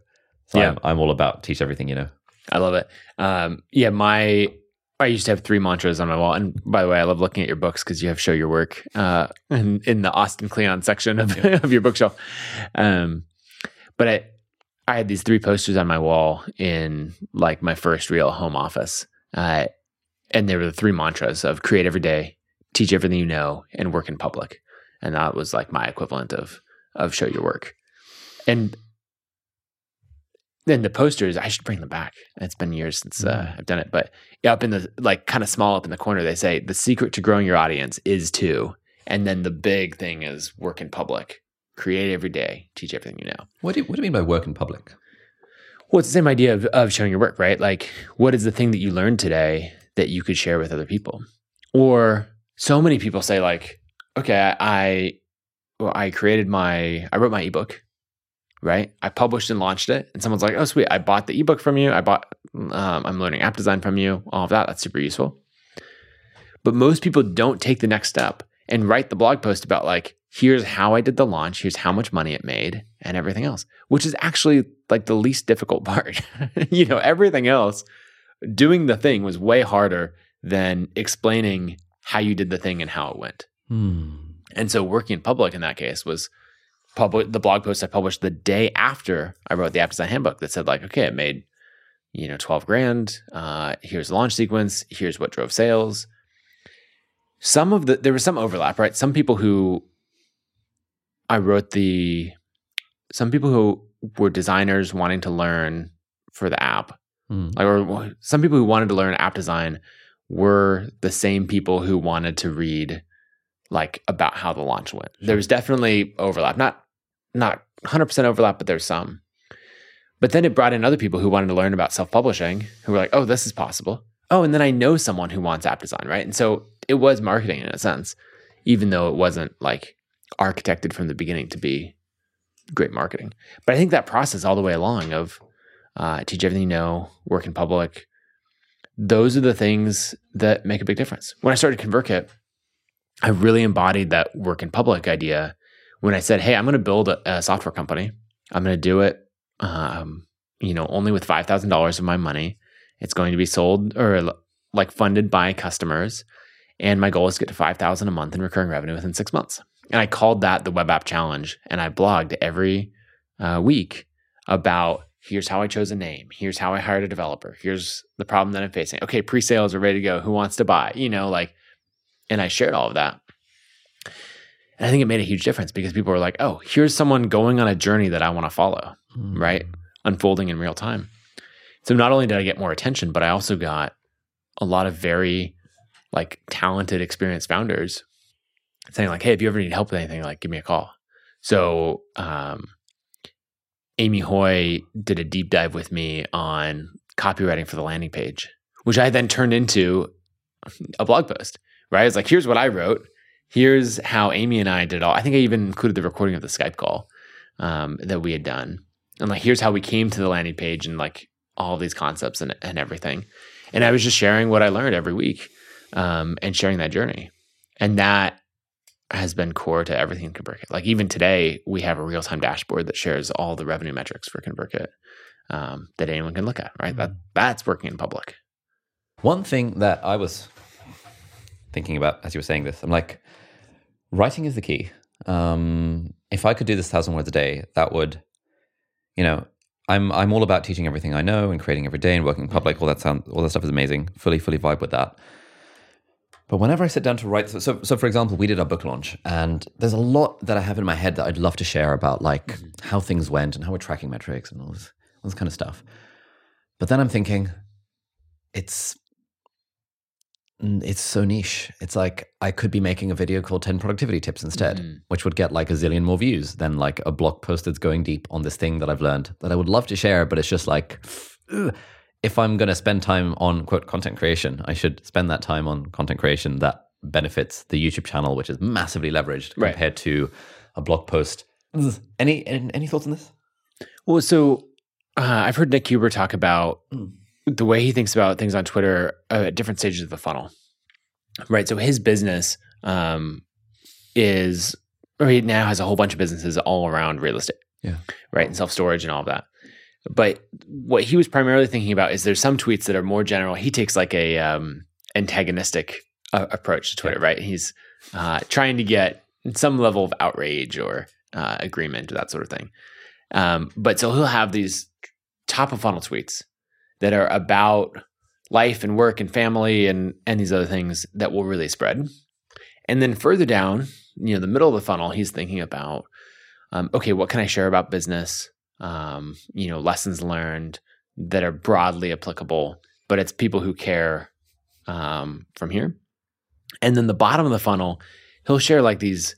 I, I've learned a lot about like real estate tax depreciation and all of this stuff from these really in-depth detailed threads that get read by the right people right he's putting out content that i mean i've been running a business for a decade and uh, I didn't know a bunch of these things. And so he's going way down the funnel and writing these very niche things. And he's not worried about that attracting at the top of the funnel. And so he's he's going through and saying, okay, what do I do at each stage of the funnel? And because the funnel ultimately for him at the time that he was saying this was um, like getting investors, limited partners for his real estate investing fund. Um, now he has a whole bunch of other businesses as well. Uh, but getting people who know that he knows this stuff inside and out, they want to hire one of his companies to help with one of these services, like that is insanely valuable. But it takes these people knowing that he exists. And so that's the approach that he takes. If some things, this should get millions of views, this should get tens of thousands of views. And then this niche content, if it gets a thousand views from the right people, that's insanely valuable. That's one way to think about it. The other way is I got to write a thousand words today. What is interesting to me to write down? Mm-hmm. Like, what would be fun? If I've been weirdly obsessive about like a book launch and how it all went, great, write about that. We're just trying to check the box that we did the writing. The writing doesn't have to be the highest quality or the most valuable. Because it's also a little bit arrogant to know that or to think that you're going to create what you create today is the best possible content that you could create. We're not trying to create the best content. We're just trying to create consistently. And then we'll let like the future figure out what is actually worth paying attention to. And especially because things are going to be pieced together from 10 different sources. And you never know what your team's going to be like, oh, this thing, it's going to be super valuable. Or say book number two comes out, right? And you're like, shoot, what what does make a good book launch? I don't know. I wish I'd written that down when I was right in the middle of it. Mm. We run team retreats at ConvertKit, and we've run oh 10 of them now, something like that, twice a year, every year. And the thing that drives me crazy is when I make a, a small mistake on a team retreat of something that I got right in a previous retreat. It could be a transition. It could be how we set up, um, uh, like for an all team meeting, some of those. So I have a giant SOP and playbook for what makes a great team retreat. That does two things for me. I don't repeat the same mistakes. And then two, when I bring someone else in and they're like, how do we run team retreats? I'm like, there you go. Right. So if you launch or if you write this book launch article, yeah, I'm going to read it and absolutely love it. And there's going to be, you know, business audience hmm. nerds mm. on our level who are like, thank you for writing this. I learned so much. I, you know, I'm plucking this other thing. And a bunch of people just won't care. But then even think book number two, team member comes along and you're like, here's how we do book launches. And you're not sitting down and explaining it to them for an hour because you disconnected your knowledge from your time. And so I think it's hugely valuable to write. And uh, when you write a thousand words a day, you're you're producing so much content that great. Write the ten productivity apps. you video script tomorrow. That's a great point. I love I love both of those approaches. Um, what is interesting to me about this, I think, yeah, one thing I've been thinking about a lot is, I'm sure you have the problem as well, but feeling feeling overscheduled. Mm. Like there's always just random shit in my calendar where I'm like, right. the key thing that I actually care about is to be able to learn and synthesize and share mm-hmm. and write and make videos because that's like my jam. And I'm finding myself doing all this other stuff that does not involve doing those things. And I realized recently, like even even just like flying somewhere to give a talk is taking time away from like it's not really the core thing I care about. The core thing I, right. I care about is to be able to write stuff, then put it put it out there on the internet. And so because my writing time is so squeezed, I'm I'm I'm now thinking ROI for every single thing that I I write, and that takes me into this territory of like, well, I could write about topics A to Z that I'm interested in, but actually instead I'll write about topic Y that I don't really care about, but I know it's going to get the views because I only have mm-hmm. 20 minutes today to do any sort of writing at all. And the views are what drive the business, and the business supports the team salary, and it just becomes this thing where I've created a prison for myself, right? Through overscheduling in the calendar, for shit that I don't actually fundamentally care about. That stops me from doing the thing I actually care about and I would I would love to do. And then the commercial incentives are all like fucking all this up as well. Mm-hmm. Any thoughts? How do I? yeah. Yeah. Well, what was on my mind as you were saying that is some of my favorite things that I've written have been when I don't fully understand it or don't quite know how to articulate it yet. And I've pursued input from other people. Right. Like the Ladders Wealth Creation article uh, has a lot of input from James Clear on it because it was like, here's this thing that I'm trying to articulate. And yeah. we were at a friend's uh, bachelor party for, for a weekend, you know, and it's a whole bunch of business friends. And so we're all like nerding out yeah. on the essays that we're writing and, that kind of thing. Um, different vibe than maybe a traditional bachelor Yeah, I was going to say, that sounds like a great bachelor party. yeah. yeah. that, that is exactly the kind of bachelor party that I'm into. Yeah. Um, but we're talking about these things and he would, he's just asking really good questions and filling in examples. And he's like, well, why is that? Why? Like, how else? How could we visually describe that? Um, and that pursuit of an idea with someone else, I think is really interesting. So as you're talking about, like, oh, I'm going off to like deliver this talk, and it's not furthering my like writing and and ideas and learning goals. My first thought is, well, who else is going to be there? Who would you love to not just catch up over over coffee, uh, coffee, but like say, hey, here's you know, I'm nerding out on flywheels for creators. Like, you want to grab coffee and talk about that for an hour, right? Because I'm trying to like this essay doesn't quite work, and um, that kind of thing is really really interesting. So I would try to combine that, and then I think broadly the point that you're making of like, what is the ultimate engine that drives your business, and how do you spend your time there. And you're saying like writing an idea generation is the ultimate thing. Yeah. And so make sure that that is the the core thing on your calendar. Um, yeah. Because ultimately, if you stop making YouTube videos, if you stop stop sharing ideas with your newsletter, yeah, the rest of the business stops. Everything out. else dies. Yeah. Yeah. It it to be clear, it has so much momentum that it will. It'll take a while for it to die, but it'll, it'll still die. But it will die. absolutely. We should keep paying our ConvertKit monthly. yeah, exactly. At some point, you're like, wait, this isn't making as much money as it. Hey, every time we look at a software bill, I'm just like, oh, okay, yeah, yeah. like forty percent of it is ConvertKit. Like, fair enough. We make way more money from ConvertKit than we spend, so yeah, it's totally fine. Um, let's go away thinking about it. Just, it just it just comes down to a thousand words a day. A thousand words a day. A thousand words a day will literally change my life Yeah, it's crazy. A thousand words a day would change the life of anyone listening to this. If they've gotten an hour and 18 minutes into this podcast, if you're actually listening to this, you actually write a thousand words per day. It's just, just damn. You know, so even saying that, right? I did it for 600 days in a row. Uh, I actually ended up getting shingles after that. And so that's sometimes people ask, like, well, why aren't you at like 1200 days in a row now? It's like, well, I, I ended up getting really sick and took me like six months to recover and all Yeah. that. But I guess the way to put it is it is simple, but not easy. Mm. And so, yes, writing a thousand words a day will absolutely change your life. And that is a very simple thing. But it is not easy to do. And you have to design your day and your week around that habit. And that has to become one of the non negotiables. And that's something that honestly I've struggled with, right? As I go back and forth between, you know, building a team and scaling and all of that. I know that all of my goals would be furthered by writing a thousand words a day. And I still write fairly sporadically right now. Like I haven't rebuilt that. Hmm. And I think it's because we say things to ourselves like, oh, this should be easy. And because we're conflating simple and easy. It is very simple and it is not at all easy. And so if you get clear with yourself that, like, okay, I am setting out to do something that is in fact very difficult and I have to design my day around and my week around making sure that this can happen. And this has to become my number one priority in my business. Then at that point, you can actually make it happen. But if you're like, Mm. oh, this this will be really easy, I'll just knock it out and then move on, uh, then you'll get to the point where you can't build up any meaningful streak and you won't get the results from it.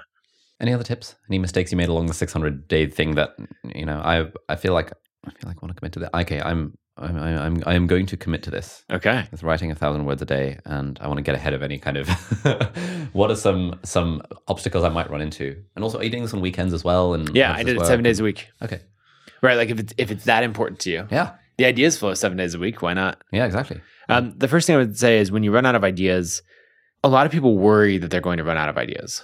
And so they say, like, oh, I might as well not start. Generally, what I find is the more that you write, the more that you have to say because you find these threads and you uh, unravel them. The next thing is if you, even with that, if you're still running out of ideas, think about things that, think about the content that you're going to consume that's going to help you uh, find new ideas. Hmm. So, like, if you get out of your usual podcasts Yep. And start to listen to other things, right, or the business biographies, or and you have these prompts, right? You're like, okay, what would, uh, you know, if you're reading like John D. Rockefeller's biography, you're like, what would Rockefeller do if he ran ConvertKit? You know, and you're like, oh, interesting. Well, he'd probably have all these backdoor deals, and he's probably acquiring other companies, and you know, like, Yeah. oh, blah blah blah. Somehow he creates a monopoly, and I, I don't know how it works, but it, you know, it's a fun exercise, Yeah. right? So you can have these prompts to dive into. But like I uh, listened to Ryan Holiday on Jocko Willink's podcast. Um, I don't normally listen to Jocko's podcast, but I love Ryan's work, and so I was like, great, listen to this, and it was a really interesting take. But Ryan said this thing about um, he was talking about how Tim Ferriss in the early days of like Audible really getting traction started buying up the the audio rights to a bunch of books because you had this weird moment in time where Audible was getting traction and publishers did not value audio rights. Hmm. So like Josh Kaufman, who wrote the Personal MBA, sold the publishing rights to his book as you normally do. Uh, the publisher didn't want the audio rights, so then they sold it to somebody else, and then it kind of bounced around. And then they were going like he he was like, I don't like this, and so he asked, can I buy them back? And so for like ten thousand dollars or something, he bought back the audio rights to the Personal MBA. Uh, published it himself through Audible. Audible had this crazy distribution thing where like the more copies you sold, the higher percentage you got of every copy sold, and it ended up it got to the point that at one point Josh was making like fifty to sixty thousand dollars a month uh, off of exclusively the audio version of the Personal MBA. Nice. Tim Ferriss understood this and started going around buying the audio rights to any book where the audio rights weren't valued. So um, you have the obstacle is the way on your shelf. Uh, Tim Ferriss owns the audio rights. Oh, does he? Oh, I didn't know So the obstacle yeah. is the way. Um, and he did this for a whole bunch of books. Yeah. Did it And for like the Seneca uh, letters, one of the Stoicism Letters letters. the yeah, that's yeah. the one. Yeah. Um, yeah, so he he's done it for really a lot because there was this moment in time where audio rights were radically undervalued for um, what they got, and so it made me think. Like listening to that episode, one, I had been around, like I knew Tim and I knew Ryan back then. And so I remember talking to, like, I remember hearing that and seeing it all unfold. Um, but what it made me think of is this phrase of like, who's playing chess when other people are playing checkers? And now that's turned into a prompt for me of like, okay, where where in my business am I playing checkers when I should be playing chess? And then what other like stories can I share on my podcast or or other things where uh, someone is operating at that level? And like I wouldn't like that is now a a consistent thing in my journal. That phrase. What would it look like to play chess here? You know, who's playing chess when others are playing checkers? Um, and I only got that because I listened to a podcast outside of my normal, uh, like my normal flow. So when you're running out of ideas, um, I guess two things on that. When you're running out of ideas of what to write about, switch up where you're consuming information. And then the second thing is try to have these consistent prompts that you come back to that lead you to interesting places. And so two of mine are what would this person do if like to tackle this problem? And then another is, you know, what would it look like to play chess rather than checkers? And if you end up with a stable of like 15 or 20 of those, then you can go like problem or story and then prompt, and that will uh, result in some interesting thoughts, some of which hopefully will be worth publishing. Um, so you write a thousand words a day, but presumably you don't publish a thousand words per day. Yeah. What does the uh, yeah? What does the publishing segment look like? I I mean, it's entirely uh, up to you. You know, I would just pick something and stick with it. I think publishing a newsletter once a week and then um, or an essay. Sometimes newsletters are are a little too low quality, and I'd rather people focus on like flagship content. I struggle with that back and forth of like staying consistent versus being really really high quality. Mm. Um, I would just say pick a frequency and stick with it, uh, and it has to be. Uh, you want it to be a point where you're not too frequent so that you can't hit your quality bar. Yeah. Right. Some people are like, I'm going to write every single day. And then I'm like, well, you're not Seth Godin. Mm. you know, you don't have that like level of input of ideas and, and all of that. So I think once a week is a good consistent cadence. It forces you to stay on topic and explore. Mm. Um, but then you need something that you're really pursuing, right? Like, uh, some thread that you're trying to pull on and Mm. unwind, or like a book that you're writing, Yep. or or like a meaningful project. Um, otherwise, it it it'll fizzle out. Um, so I've got about four different book ideas that I want to Yeah. sort of pursue. Me too. And I love the idea of I was speaking to Mo Gaudat about this, who wrote Mm. Solve for Happy, and he he has about six different book ideas. And he says each day he does two thousand words a day. He said, I just pick whichever one takes my fancy and I just tinker Yep. away at it. Do you do something similar where you like or would you recommend that? Or do you think it's it's helpful to have just one thing that you're working towards? I think no matter what you do, it's important to have a way to capture the ideas Yeah. that are sparked. Because sometimes, like I have four different book ideas, I think, and they sort of overlap. Like, is it this book? Is it that Mm. book? And you know, what order should they be published in? Yeah. And so the the biggest thing is get the ideas down on paper, and then you know either edit it yourself or hire an editor. Someone else will come along and be like, "Oh no, no, no! This story is actually the thing that we're going to use here. We're going to flip the whole thing around." Um, that's something like the order of the Ladders of Wealth Creation article is very different after James got his hands on it. and was like, Mm. no, no, no, the like read the whole thing, you know, but like let's uh, let's represent it like this. So I would be in the camp of just write if that's what works for you, unless you're so scattered that it's not working for you, and then like force yourself to to stay consistent. But otherwise, like as you're writing one thing, make sure that like the documents and the structure for the other thing exists, so that you can be like, oh, this does belong over here, and you have a place to put it, and so it's not not lost or wasted. Sick. This is so good. Okay, I'm going to commit to this. Thousand words per day. That's that's the thing. That is the one. Um, Oh, one other you are asking for tips. One Yes. other thing is there are days that you can't, for whatever reason, or shouldn't write a thousand words, right? Where you know it's like, okay, I'm gonna go.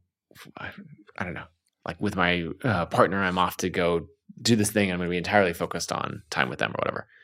And so people are like, well, what do you do? It's like, oh, just write more on the bookends. You know, build up and be like, hey, uh, you know, for this holiday weekend, I'm not going to write. And so I guess for the preceding week, I need to write 1500 words a day to get ahead Nice. and, and plan ahead like that. And then also look at your calendar and say like, oh, it's going to be really hard to hit, uh, to like to write on these days because of whatever is happening. And so I'm going to make a plan for it right now. Ultimately, like, you know, I'm going to get up earlier that day. I'm going to uh, write in advance, you know, any of those things. Yeah. And there were days that I like forgot to write. And instead of being like, oh, I broke the chain and all of that and getting upset about it, I would just write double the next day. Mm. Yeah. So like the, the goal is 600,000 words in 600 days, not, you know, Not literally a thousand words a day. Yeah. Okay, that's nice. Yeah, because it gives you the flexibility while also being able to maintain the chain, as it were. it also helps you think of it like a job where it's not day by day, it's like the the big picture. You know, if it was like, hey, I have to keep this factory moving all the time, like with this level of output, you know, but we want to take this week vacation, no problem. Just increase the output by 50% for the preceding week or two weeks. Yeah. And you're good to go. Easy. That's so good. Simple, not easy. simple, not exactly. Yeah, simple, not easy. Um, what do you? What are your thoughts on a personal blog, broadly? And I ask because, so I like your website. I like NathanBarry.com. It's it feels personal. It's good vibes. I'm unsure what to do with mine. My, my website, aliabdaal.com. Uh, it started off as a bit of a personal blog.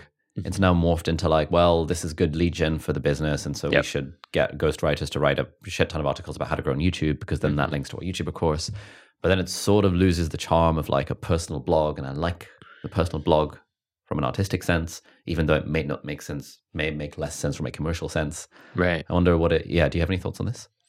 I don't have that exact problem because I have ConvertKit and NathanBarry.com fairly separate. Mm-hmm. Yeah. You know, they, they like linked- ConvertKit is more of a publication, like the Yeah. blog, the and it's clear that other people are writing, you know, the Yeah. vast majority of that content. Um, now, if you're trying to split it, and it's like, okay, you know, one one thing to be like, oh, we'll spin out another site. It's like, well, but then I'm gonna have to build domain authority for that new Yeah. site, and you're like, ah. Yep. don't do that. From an SEO perspective, I would think of it, of it like maybe you have these like flagship um, guides Mm, yeah. that are really going deep on and going to rank very very well for Yeah. you know how to grow a YouTube channel these these high intent search terms that are going to be worth a lot of money to you. Yes. right? This will turn into a $500 course purchase. This will turn into you know because someone's trying to trying to do that. And i'd build those funnels really carefully. And then like i wouldn't do the ghost written um one-off random things to rank Mm. because i think google rewards the flagship articles much more. Yeah. get tons of ghostwriting help on those right? Like make them amazing. Yeah. it should be the brain dump of your ideas and then have a great editor like really go through it so this is something that you're really you know really proud of and can link to and keep updated for years Yeah. but i would keep the personal stuff going i, I think that's something that's missing from the internet right now Mm.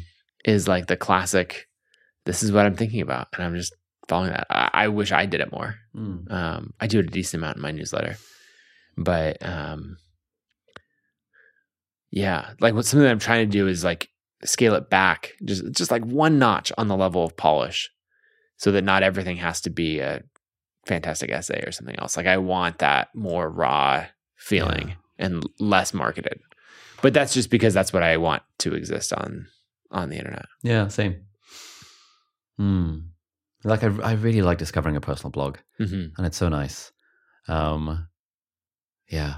One thing, what, what, what, one thing I, I, I like less about yours is the fact that your podcast blog I know, me too. It drives me crazy. And I'm just like, oh, I, I just want to read the Nathan Barry like archives. I don't want a 078 interview with Sahil Bloom. It's like, Yeah. I would love for that to be separate. uh, There's a yeah. bunch of those things. Yeah. that I'm like, uh, and I have the same issue with mine. It's like latest articles. It's like they're all podcast episodes. I'm like, oh, that's, uh, it's not, it's not the, it's not the vibe. Yeah, and it, it's like what I want, which of course I have people on the team, so I could just, just pay to do it. Actually, it's kind of a weird thing. I have a lot of people on the ConvertKit team, and I don't really have people on the Team Nathan, Nathan. on Team Nathan. And so you end up with this like, oh, you know, they make like it's the WordPress install is in like the ConvertKit WP Engine server, and so they make sure it's updated and all of that. But it's like, Yep. they have other things. Uh, but yeah, I want the site to like be like, these are the flagship essays. These are the recent random musings. You know, I want it to be the kind of site that it's easy to get lost in, Hmm. of where you're just like go down the rabbit hole and binge it all. And, um, but yeah, it's, Yeah. I, I would definitely, what I want more people to write about is what they're most interested in. And then like the behind the scenes, the content. Like I can get the 10 productivity app tips a handful of different places yeah.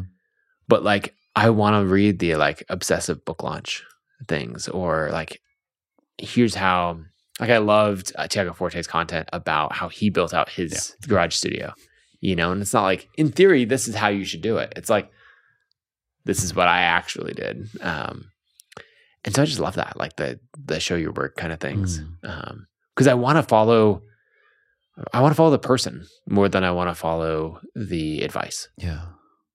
Yeah, I think one of the one of the issues, and I think I think maybe this sort of the, the Nick Huber funnel that you, you mentioned solves this. But one of the issues is when, and I, I guess every, every media outlet has this issue where it is the the BuzzFeedy ten productivity apps Yep. stuff that will get the clicks and get the views from a mainstream audience, mm-hmm. even though that's the stuff that's just like objectively less interesting. Yeah. and the more interesting stuff does not get those views, but maybe, and I like I like the way you phrased it, sort of views from I guess quote the right people. Mhm. If you're trying to attract an audience of like, if I want people like you to read my blog, someone like you is not going to read my article about ten productivity hacks because like, why would you? But if I said, if it was a an in depth look at how my book launch went and like the numbers behind it and the screenshots and how we tracked things and Fathom Right. and then the graphs and shit, like you would read that Mhm. and you're the sort of person that I would like to be part of my newsletter because Right. it's like you're Nathan Barry. It's like, the, yeah, it's like the, the the the people who are executing at a high level will read niche stuff, not uh, whereas the there's, there's just this sort of separation of like the mainstream audience. And it sounds weird to kind of say this because I don't want I don't want people listening to this to think that I'm ungrateful for the audience audience and stuff. But it is just like someone like you or someone like Tim Ferriss would read a very different blog post Right. compared to a random person in the audience who doesn't have their own business, for example. Well, and the great thing is that you can segment audiences, right? And I think that people don't do that enough, right? I've written a lot about how to earn a full time living as a content creator. That's a topic I'm very passionate about. At some point, I feel like I've written enough about that, and there's enough written on the internet, uh, you know, by the like zero to sixty thousand or zero to hundred thousand. The gap that I felt like was there in the market is like, okay, you've done that. You now have, if you understood audience building and leverage and marketing and everything else enough to get to 100,000 a year in revenue, I bet with the right steps you could get to 500,000 a year. And what I wanted to write about is okay, what happens now? You're now making $500,000 a year, more than you ever thought possible, more than anyone else in your family, more than, you know, all of these things. What do you do? Because there's real problems that come with that. And I wanted to write about that topic, but I knew that's not what you write about to a 50,000 person, 30,000 person email list. Yeah. And so what I did is I said, okay, I'm going to create my own paid newsletter. It's only paid so that there's a little bit of a barrier to get into it. I don't really care about the money from it. But uh, I called it my secret money newsletter. And I said it's a hundred bucks one time to get on the list. Rather than committing to like writing every single week, I made an, an email course. And so I started it when I had like six emails written out and you'd get one every Friday. Yeah. And then whenever I felt inspired, I'd add another one. Yeah. It's now 17 emails long. And people just get all the emails and they wait at the end until I added another one. And then it'll be 18 and so, so on from there. But it let me write to a different audience without the caveats. Because I just said, like, look, if you're making less than 200,000 a year, this is not for you. If you thought for even a second about, is $100 worth buying this thing? This is not for you. Uh, and it's been so much fun because I segmented my audience and I'm talking about, like, okay, what are your favorite things you've ever splurged on? Right? Like uh, a VIP tour at Disneyland for like your family and friends. One audience would be like, that is absurd that you spent $4,000, you know, or whatever. You're spending $500 an hour for someone to help you cut the lines at Disneyland. But then some other person is going to be like, this is amazing. Yeah. Like, how do I, you know, how do I book that? What other tips do you have? And even little things like there's people in my life, um, who have helped me reframe things around money in a really important way. And I want to be able to pass that on. Um, like my friend Mark at one point was talking about um, investing. Like I assume that once you get to a certain level, then like investing gets really complicated. You have to have like financial advisors and you have to, you know, you like you have all these new opportunities and so it means all this stuff. And he's like, look, we were talking about it and he'd built up uh, I think his his Vanguard investing account to about 5 million dollars from his creator business just continually, you know, for a decade putting in hundreds and hundreds of thousands of dollars a year just funneling all his profits in. And I was like, but don't you have to do more complicated things? He's like, no, the Vanguard account functions the same at a hundred grand and 500 grand and 5 million. Like it just works the same. Like it, it doesn't matter. It's like, well, isn't that a ton of money to keep in Vanguard? And he's like, no, think of the grand scale. like they're like $5 million doesn't even register for that. You know, Yeah. they probably have Like billions, if not yeah, billions, billions of yeah. dollars in single Vanguard accounts. Yeah. Uh, and another moment when ConvertKit first got a million dollars in our checking account, right, to operate the business and the, you know, all that we'd, we'd saved up to that, that point. And I asked in this software founders Slack group, um, like, what do I do? What fancy, like, what do I need to set up? This is all that. And this guy, Ian, who runs a really successful uh, SaaS company, just said, like, Nathan, a million dollars is a very normal amount of money to have in a checking account for a business. And I was like, what? But don't you? And I realized, like, oh, yeah, that's just how businesses operate. So there's there's these conversations around money that I wanted to be able to write out, and I wanted to do it in two ways. I wanted to do it where I can create something once and it continues to work for me forever. So I'm not on a content treadmill, and where people are like, Nathan, where's this week's essay or something like that. Uh, and then the second thing is I wanted to do it to a niche enough audience that they would care about and value the same things, and I wouldn't have any of the like, here's Nathan bragging about Yeah. something related to money Yeah. right? And so I think that tool of like an email course or a private section of your, of your blog or something else is really great for that because you can explore what you care about, niche it down to only the people who care about that. And those are also my favorite replies, right? Like, uh, I'll write one on like if my favorite splurges once Mm. you have money. And then I just say like, hey, what are your favorite splurges? Mm. And people will reply and say, oh, this one time I we took another couple on this uh like oh, what was it? like a, a bikes and barges cruise throughout like a river cruise throughout Europe where you like rode your bike all day from one city to another like stopping and then you like got back on the you know river cruise boat and stayed there for the evening and it like repeated over and over again. They're like it was an amazing experience. And yeah it cost i don't know $10000 or or uh, some really meaningful amount of money but they're like but it was amazing. So i love reading all of those stories and getting the replies and i feature the replies in future editions um, of the the newsletter And so it makes this little community so that's the way that i handle it of like being able to write the niche topics that i care about and just segment it to a niche audience That's really good. I'm going to sign up to the Secret Money newsletter right now. um, yeah, because I, I I heard some I heard or read somewhere, might have been one of your podcasts.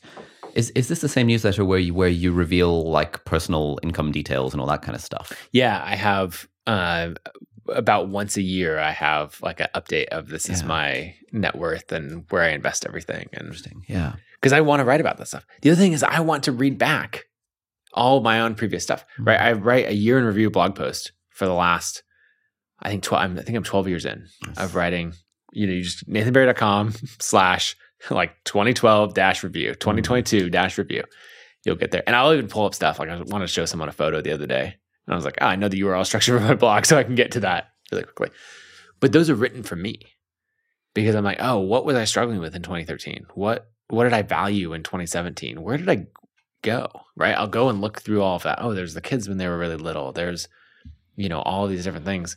And so, yeah, I'm just creating content for me and trying to have that archive. I just also put it out on the internet because I guess I'm weird like that. That's cool. That's very cool. Yeah, because I've been doing these videos for the last five years or so about how much money I make on YouTube each Mhm. year, and they're getting more and more absurd. And I'm kind of like, Ugh, I don't know if I want to continue doing these. In a way, it does sort of paint a target on my back to some degree because people might think that business revenue is equivalent to personal money in the bank, which it's Right. really not. And, and you it's like to get like kidnapped outside your yeah, that's the sort of thing. I don't want that to happen, especially if I get married, have kids and things. Um, but I like, I do like the idea of being public and Mhm. transparent about stuff like this. there is a point that it that it becomes entirely unrelatable um and so that like i i wonder the same thing Mm. Um like for convertkit you know we're public with our metrics Mm. but our business has gotten a lot more uh, complicated or sophisticated and so now like our public dashboard only shows you know one revenue line and we have Mm. three and you know and, and then i'm thinking about like okay is this still serving the same same journey so th- Yeah. yeah Sometimes they, yeah. it's it's a balance um and i don't know and especially because you're right people don't understand money they're like okay oh you made five million dollars off of this that's absurd you know so you probably took home like four million dollars and you're like, You're like, no no, nowhere near. No. I wish. that is not how it works at all yeah. um so yeah there's definitely a point where you would stop and one thing that i would say because i've struggled with this just to make clear Yeah. is you don't owe this to anyone Mm. Right? There's a point where if you create content for a long period of time people will start to treat you like you owe them that you continue to create that content. Yeah, true. and you don't. Like do it for as long as it serves you in that way and you can change people be like oh ali why are you not releasing that video anymore? Like you know and you're just like look it wasn't interesting to me. It wasn't serving me or the, or the business. And you know if you need that roadmap look at the last six years of this video that i put out Nice. um, I, I also wonder about uh, this is kind of an, uh, a struggle for me on like how much lifestyle things to share of Like, here's my fancy house. yeah, Kind of yeah, stuff. here's my fancy house or uh, if you charter a plane to go somewhere right or or um you know who knows private tour at disneyland or like all these things a fancy car you, it's a weird thing where i like don't on one hand don't feel like sharing any of that stuff but on the other hand if you do share it like it drives um like lots of attention right like my friend dan martell uh just bought his own plane Mm. right? And he doesn't live that far from me. Like, right, at- you know, it's like a ten hour drive. Yeah. you know, but like commercial flights, it's ridiculous to uh, to get there. Where he is up in Canada, It's and like Kelowna. Kelowna, yeah. I've been trying trying to plan a trip there, but it's a fucking nightmare to get to. it's really, Yeah. really difficult. I want to get him on the podcast and like his, Yeah. his, his new vlog and all this stuff. Yeah. yeah, it's so much good stuff. And so I imagine I haven't talked to him about this, but I imagine when he bought the plane, you know, there's a whole thing of like, oh, should I share this? You know, like that puts that's a different level of wealth. Mm. But then on the other hand, in sharing it, he's getting a whole bunch more attention because there's someone scrolling through Instagram like, he owns a plane. Who is this guy? Yeah. Right? And they dive in, they find his stuff, and they end up like using his his advice to grow their business and and all of that. So that's something that I struggle with a bit Mm. is at what level to share that because on one hand I um, like live a pretty simple, straightforward life on a farm in Boise, Yeah. uh, and then on the other, like there's things that I spend absurd amounts of money on, and I'm I, I absolutely love it. And so it's like, oh, you know, like do I need a marketing photo like that? You know, uh, not that I have a Lamborghini, but if you did that or like a Ferrari or something, right, you could get a lot of marketing mileage out of that. Yeah. And I'm like, I don't know. So you got to figure out what what your brand is and and what you want to share. Yeah. Yeah. At one point, I was doing like, know, I did a, a, a tour of my apartment in Cambridge, Mhm. which was cheap. It was like fifteen hundred pounds a month rent, uh, or yeah, or the or the rent equivalent. And then I moved to London, and I moved into a fancier one, and I was like, okay, let's do a clickbait title. And even though I was renting, we we called it like my my two point five million dollar apartment tour. Yep. And there was something about that. I was just like, oh, this feel, oh god. And like, now this place is even more expensive than that, but I've not mentioned it. Why Right. I haven't really talked about the price unless someone explicitly asked me on the podcast. And I like the idea of being. I like the James Clear approach, kind of. The James Clear approach is basically I want to be known for my ideas. I don't. Right. Want, I don't. I don't want to be known for my face or like my lifestyle or anything like that. Even though Yep. it's making fuck tons of money.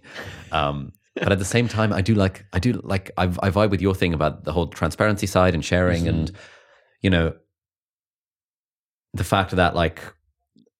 Dan, if you know Dan Martell talks about how he how he has a plane and be like, I'm way more likely to follow his stuff, and I'd be interested because I'm like, oh shit, I, I'm not thinking of that as him bragging. I'm thinking of it. That's really cool. That's inspiring.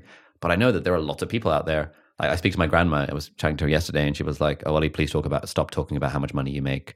And I was like, "Oh, but it's inspiring to people." And I so many people have said to me that like mm-hmm. because of that video, they started a YouTube channel. And she's like, "Yeah, but you know, everyone else out there is just sort of feeling they're not feeling inspired. They're feeling like hurt because they haven't Right. achieved that."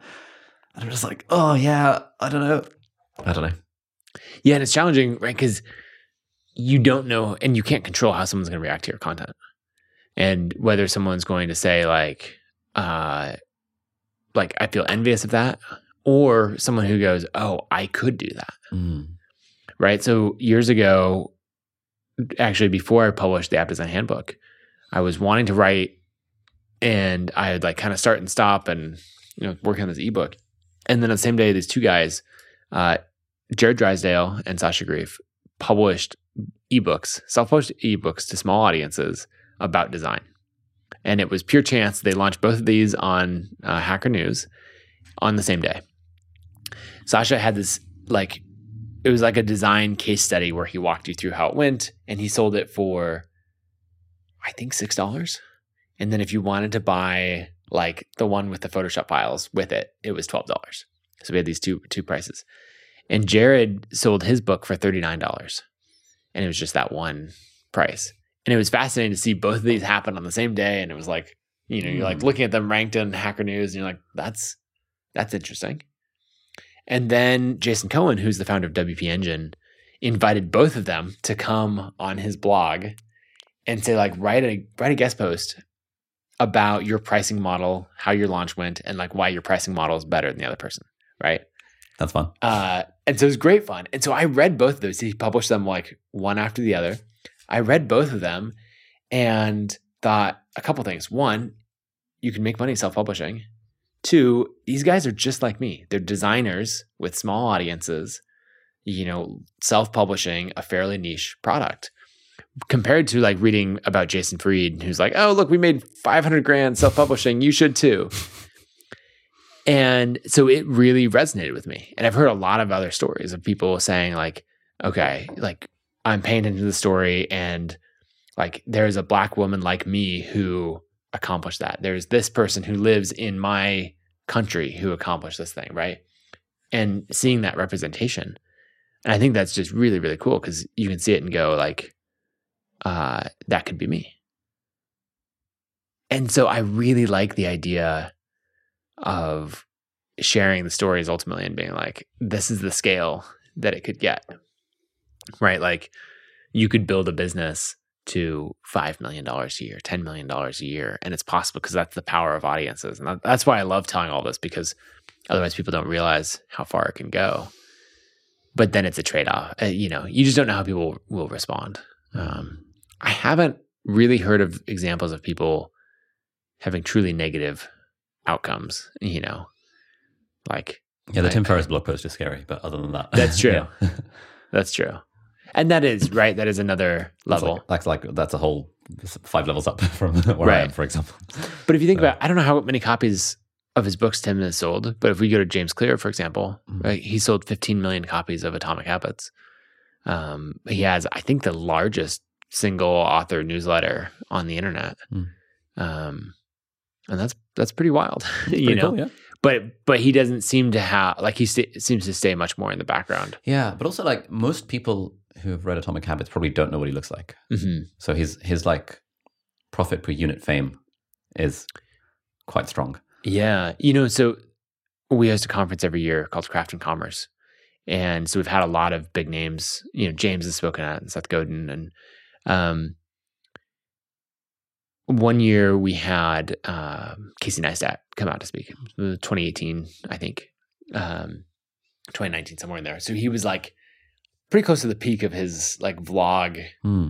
popularity and, and all that, putting out a ton of content. Before he kind of like switched up his uh, his stuff and took a little bit of a break. And so he arrived at the airport in Boise, Idaho, and like someone on our team went and picked him up and all of that. And even like he was starting to get mobbed, like and the, you know just like waiting curbside in Boise, right? People like Casey, Casey, you know, like trying to get his attention and all of that. And uh, you know, so watching like that level of recognition, him uh, getting recognized very randomly, and and uh, that level of fame was one thing.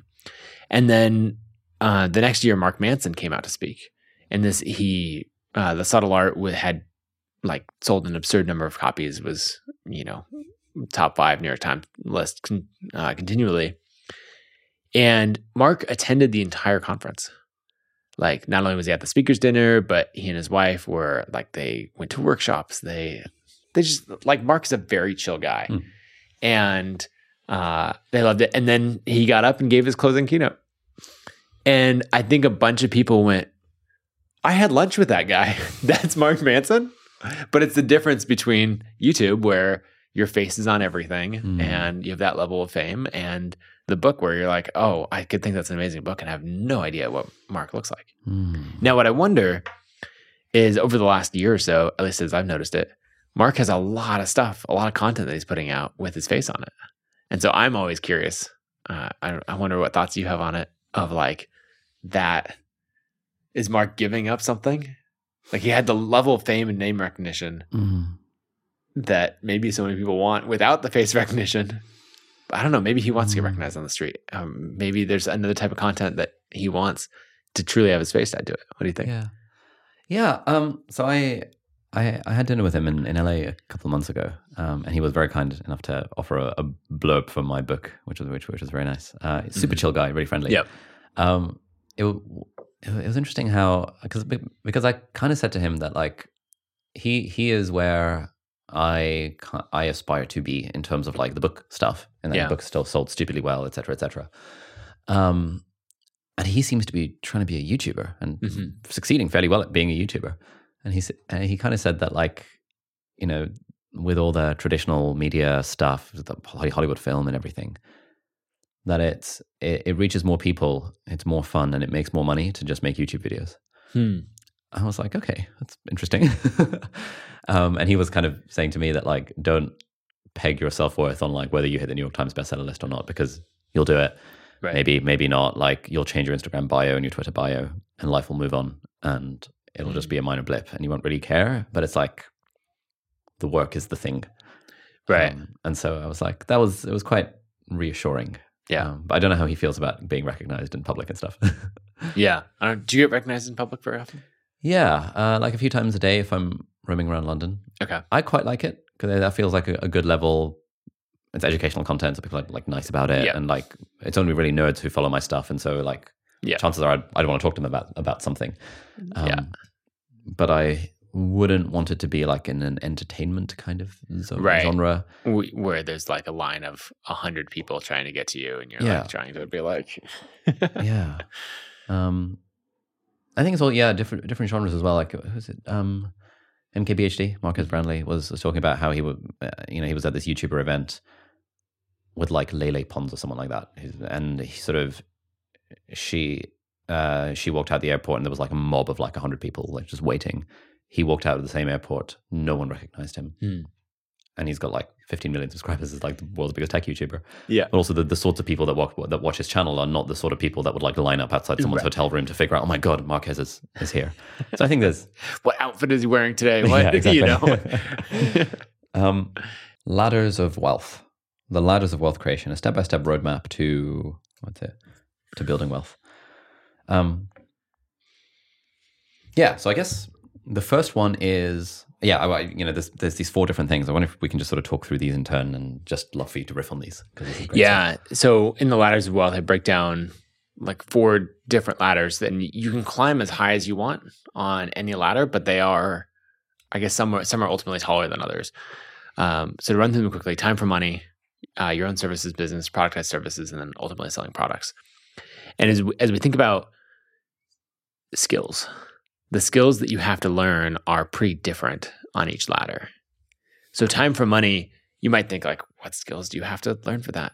But it, you know, going back to the job at Wendy's, there's a lot of people who did not learn the time for money skills. Hmm. Those are like being able to follow a process, doing what you're told, showing up to work on time, showing up to work sober. You know, like some of these these things that uh, we might take for granted, but like for a lot of people, you, you have to actually learn that to be reliable and to be consistent.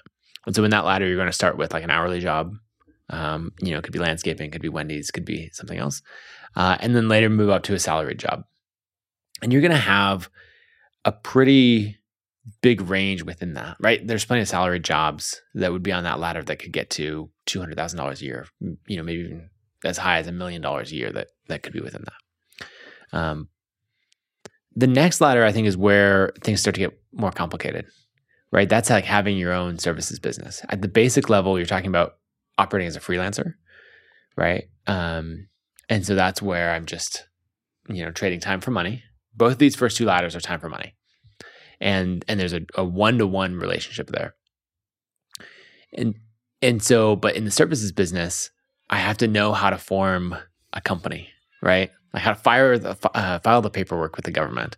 I have to know, okay, I got to work with an accountant. I can't just use like TurboTax or some other software, right? There's some more stuff for that. Um, how to how to write contracts, you know, all of those things. So the first rung on that ladder is really like hourly work. Hey, I'll design your website for fifty dollars an hour. I'll show up for this amount of time, you know, or I'll, I'll mow your lawn for twenty five dollars an hour, anything like that. The next ladder, the next rung on the ladder is when you start to charge by the project. And this is where things get interesting because now you have this big disconnect or a possible disconnect and a leverage point, and you've separated time for money. Instead of I will, design your site for fifty dollars an hour, it's I'll design your site for uh, two thousand dollars, no matter how many hours it takes. Mm. And now we've introduced leverage, and you understand uh, leverage. A lot of people are like, "Oh, leverage is good," and I have to remind them, like, leverage is neither good nor bad. It just is. And it just amplifies what already is going to happen. Yeah. Right. So if I am investing and I borrow money, that gives me leverage to be able to invest more.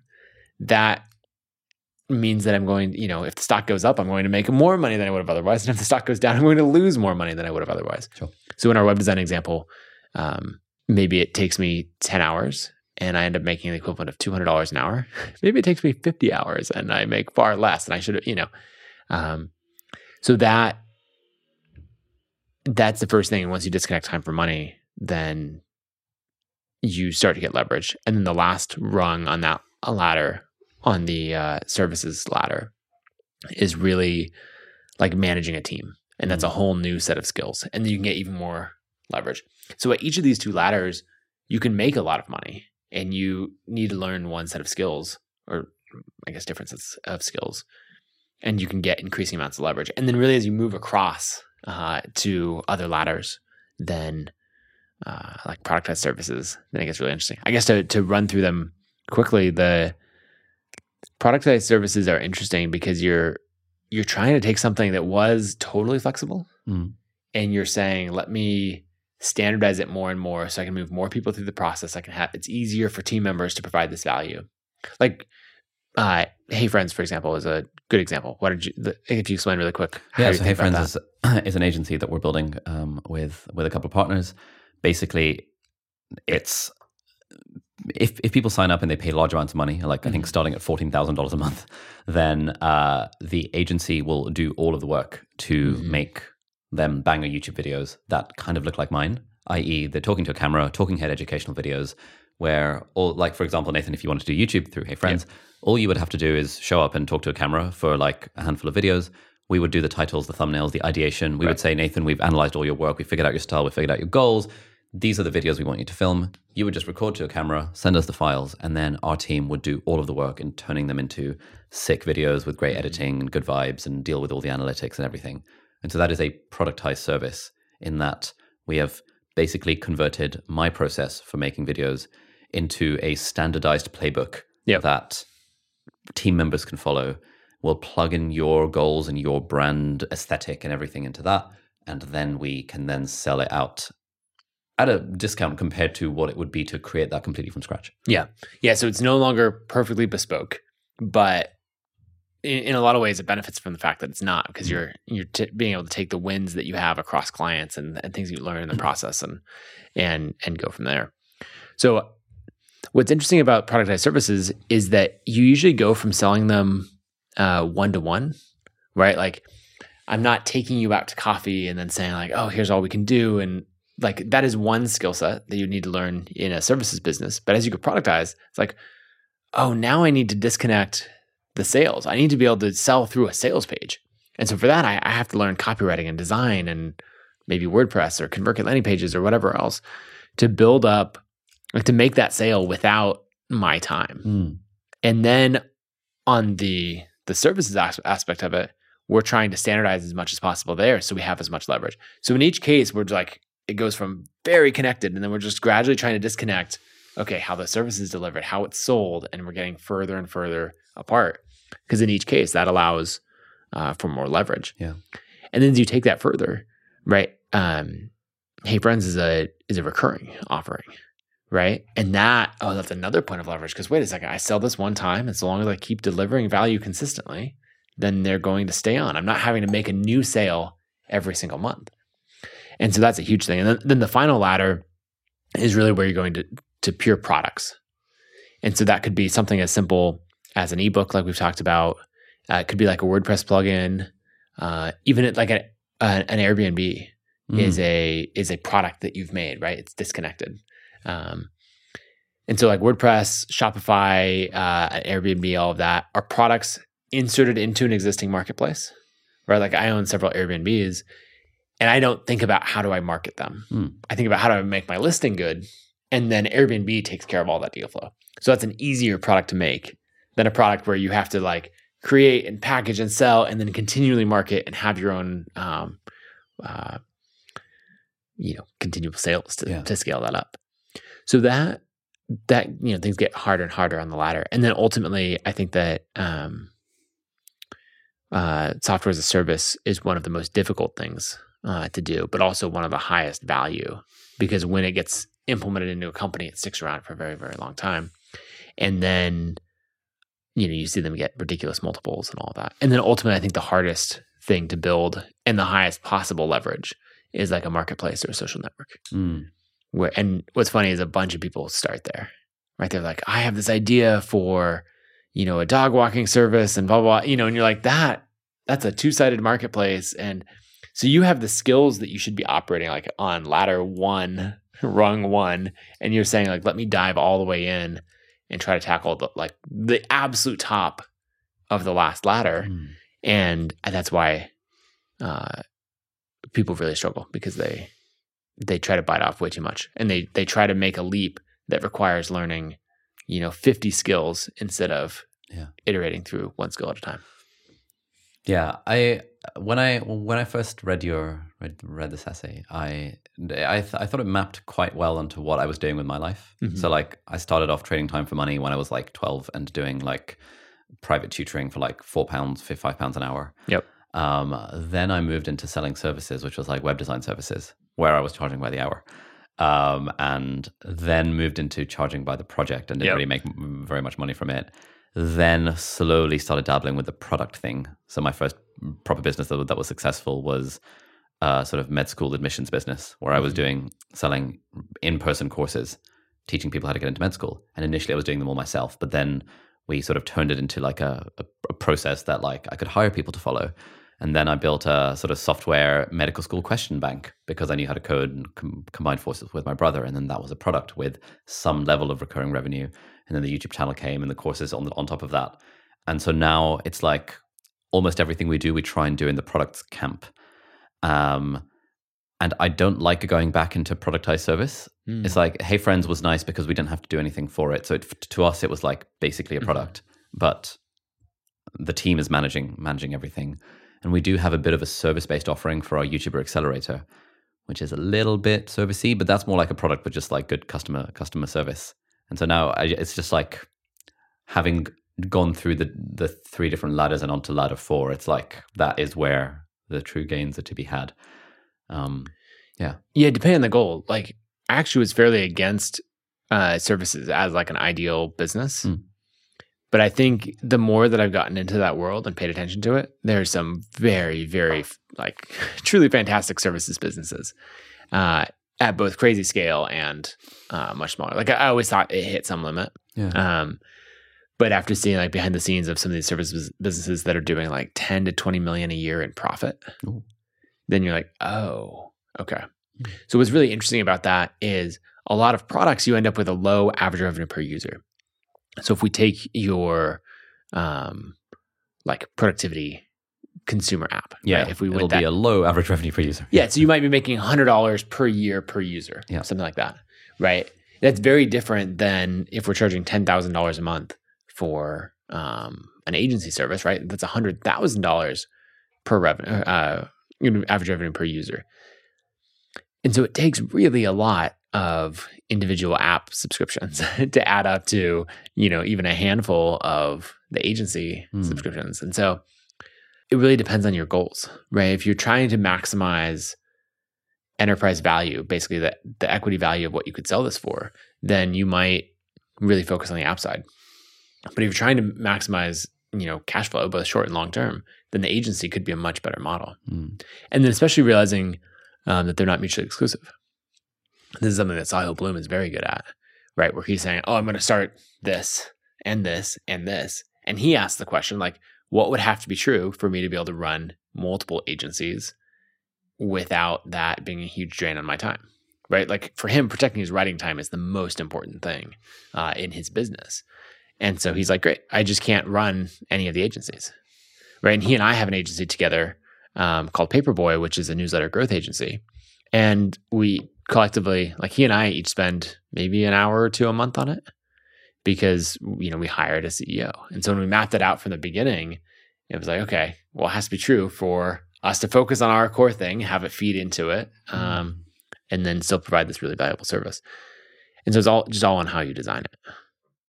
One thing that you've been uh, writing and I guess thinking about a lot recently is um, the billion dollar creator. And I think that relates to the idea of sort of flywheels when it comes to creator stuff. I wonder what what what is all this stuff? Yeah, so- the the idea behind the billion dollar creator, which is another one of these essays that I wrote, is if you have attention, which creators are so good at getting attention, like you get to point it somewhere.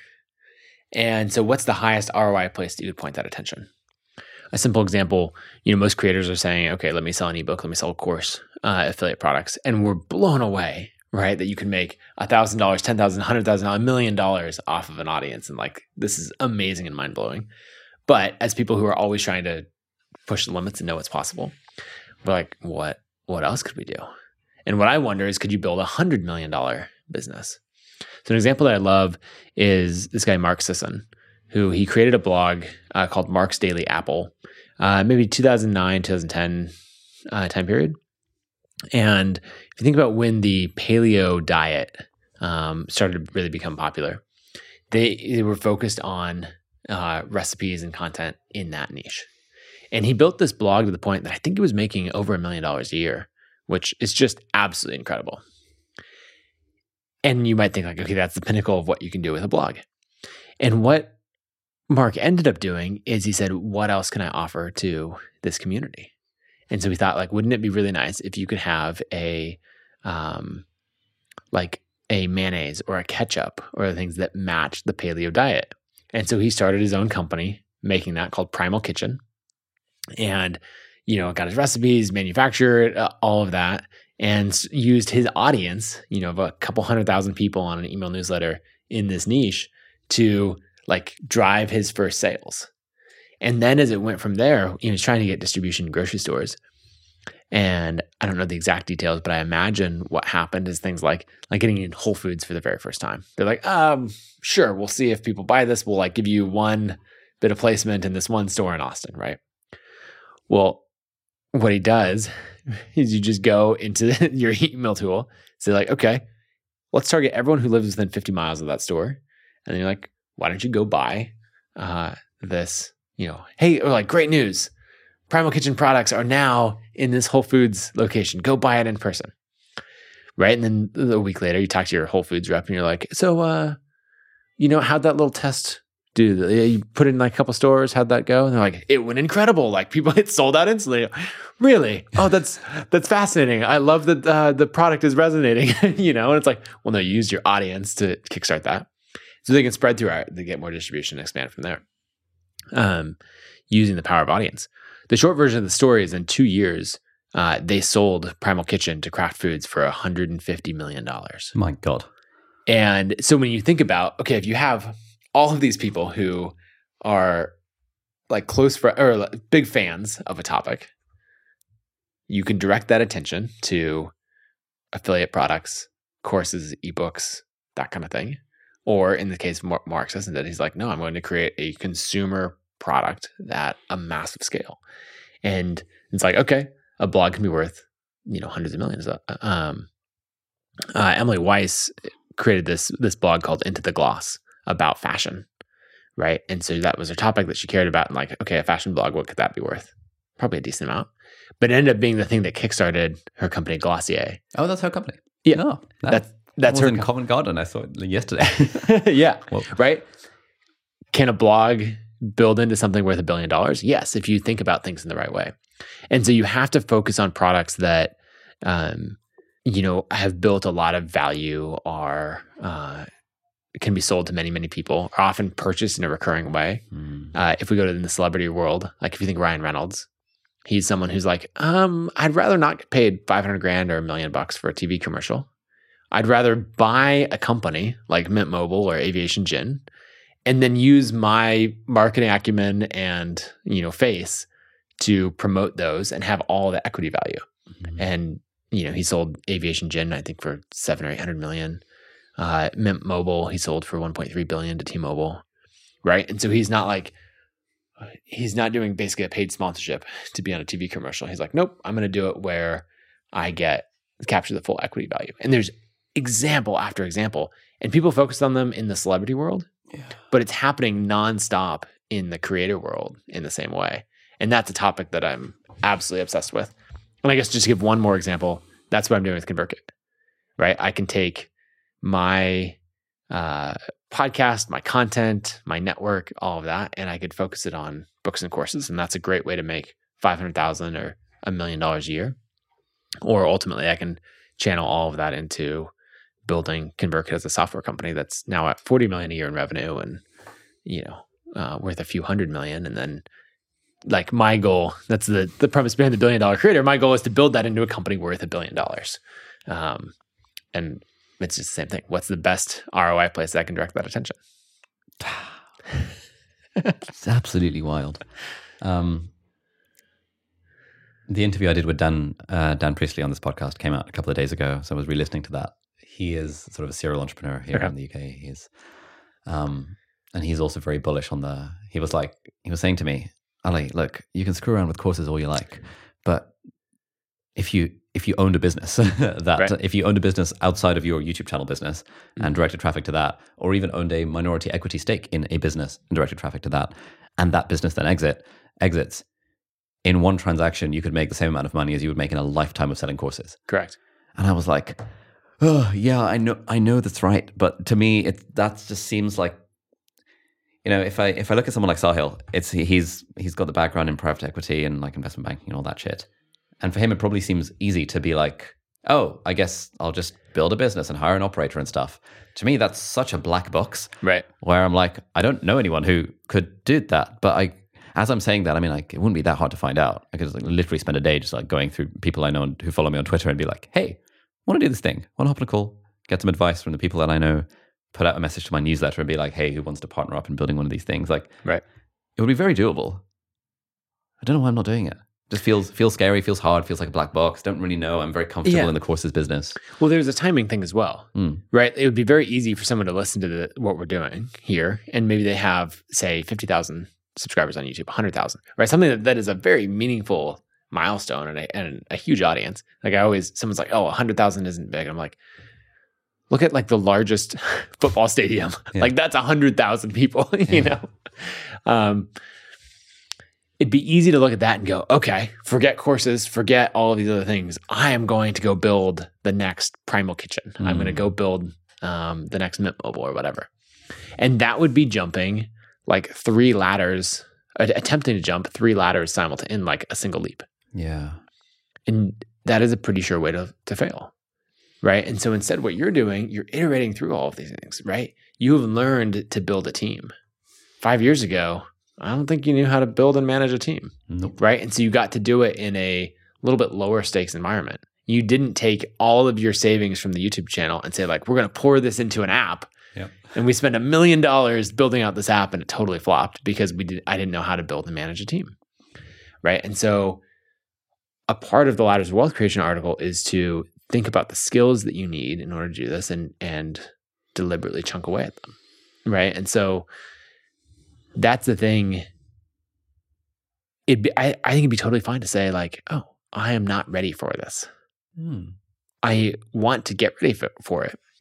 So maybe the like building hey friends as an agency is one of the is a key building block for you in those skills because you're like wait this would be the first time that i have a business that's making substantial cash flow and requires very little time for me that's something for um, paperboy and my agency with sahil and then shane our ceo that was really weird to me so i showed up to a call about like the next steps. We'd, we'd launched it, we'd done a bunch of things, and I showed up to an update call. We talked through it. We helped Shane with some key decisions he was trying to make, and then I left.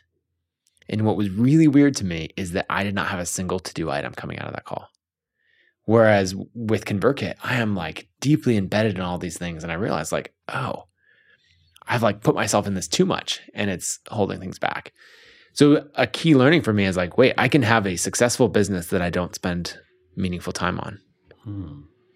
And I'm still kind of sitting with that because that was just like a, a month ago. Yeah. And you're like, wait, so so going to a journaling prompt, right? How could ConvertKit be more successful if I spent less time on it? Hmm. And you're like, it couldn't. Like my time is wildly valuable. All of this, I have a huge impact everywhere I go. Whatever we want to say about ourselves. but then I think about it, I'm like, okay, well, I could empower my team more. I could make the vision more clear. I could step out of the weeds. You know, like there's so many things in that. Um, and so I think these are just skills that we build and develop over time. And so I think in your case, it might be totally fine to say like, oh, I am not ready for this level Hmm. because there's either skills that I want to continue to build or a certain level of comfort. Yeah. And then make a roadmap. What would have to be true for you to feel ready at that point? What small steps could you make? Is there a business that you could come in and say, like, hey, I'd love to buy 10% of your business for 100 grand. And uh, then I will also actively promote it and get a rev share from it. Right. Like there might be something that that you could push on that level and you could try it out and then end up with this portfolio business. So like how could you ease in rather than take a big leap? That's a really good point. Yeah, at the moment, I'm think I, I think I think I'm thinking of it as all or nothing. Mhm. But actually, just as you were saying that, I was thinking instead of thinking of Hey Friends as a, oh I don't need to do anything. That's a great learning opportunity. I could Mhm. just actually take more of an interest in like, oh, okay, I wonder how this is actually working. Like, what's going on here? Right. Treat that as a bit of a learning learning thing. Um, Yeah, it's like Yeah. ta- talking to um, Hunter, who's the the CEO of like that whole company. Like, how does he build teams? Yeah. How would he, you know, what what traits are you seeing? Mm. Um, if you were to look for another operator for an entirely different business, what could you learn from watching him? mm, Um, all of those things are are really really interesting. mm. How do flywheels fit into this whole? Oh, thing. flywheels are are probably like my biggest obsession right now. Um, so, do you think your audience knows what a flywheel is? Should we explain Uh, it? let's define it. Yeah, Let's why not? define it. Yeah. So, I first encountered a flywheel in ooh, 2008. I was in Lesotho, which is a little country. Oh no way! That's where I used to live. Really? Yeah, I lived there for like six years growing up. It- okay. It- where? in, in Maseru. okay. So I was in Maseru. No way. that is very very random. yeah. Um, most people were like, "Li- "What? What? Where, where's that? Where is Yeah. that? And they're like, oh, that's that country inside South Africa. Um, so we have family friends who uh, lived around um, South Africa and Lesotho, and and uh, so we got to do a trip with them uh, and go visit and and did some work at this orphanage. Um, and we put in it like had a well drilled, and then we were installing. You know, we needed some kind of pump on top of it. And at the time in 2008, the uh, like electricity wasn't super consistent. And so they didn't want to put an electric pump in there. They wanted a hand operated pump, which, if you think about from a you know, like at least near where I live, you'd go to a campground, there'd be like this hand pump that, you know, is, is a pretty, works fine for camping for the weekend. You would not want like 100 kids being relying on that for, for water. So instead, we installed a flywheel, which is this big metal wheel that sits on top. And instead of having this like up and down linear action that a pump has, it has a rotating action. And so it it move, it turns continuously. Yep.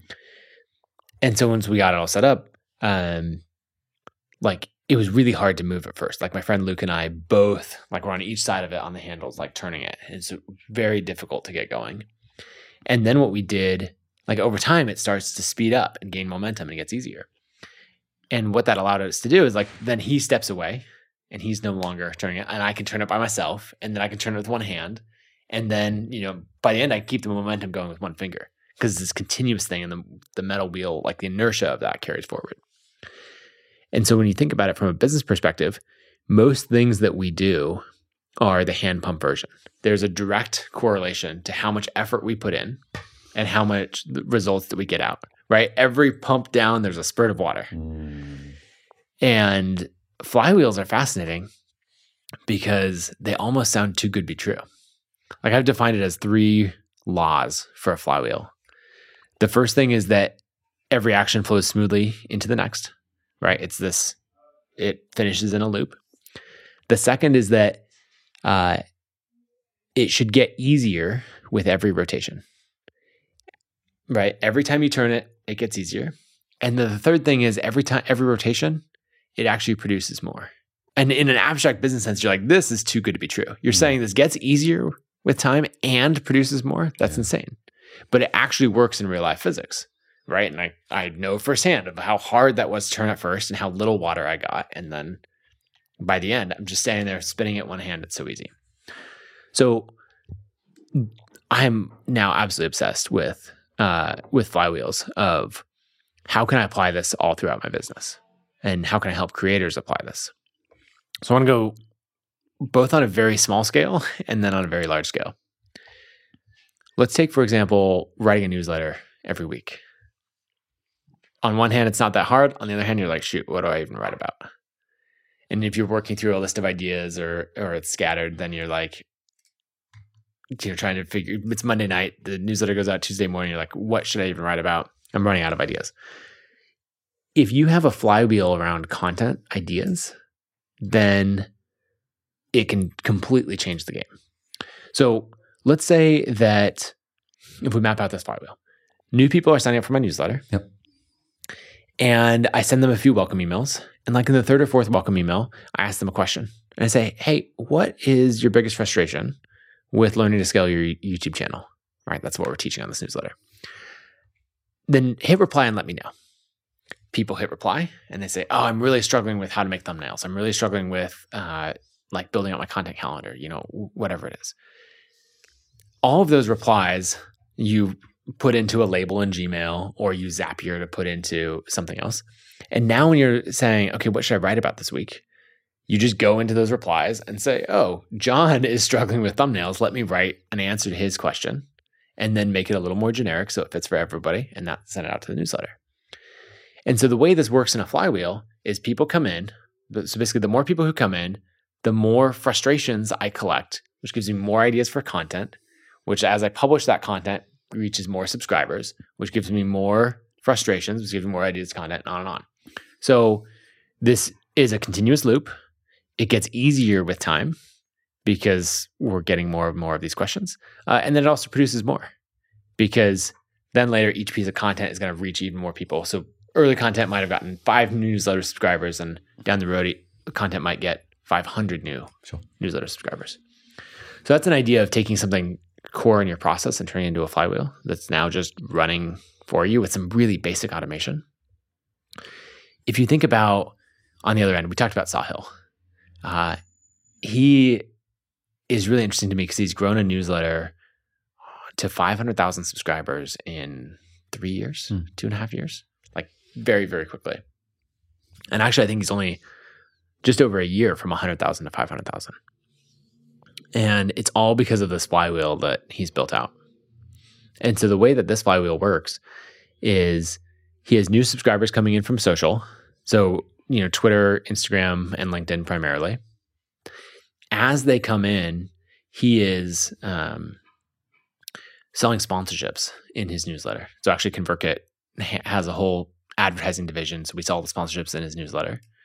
Um, he's got emails, like automated emails, welcoming people to his newsletter, sharing his work, um, all of that kind of thing. And then he's taking the money that he makes from his sponsorship and spending it on uh, paid acquisition through uh, another company that we bought called Sparkloop, Hmm. which has this recommendations network.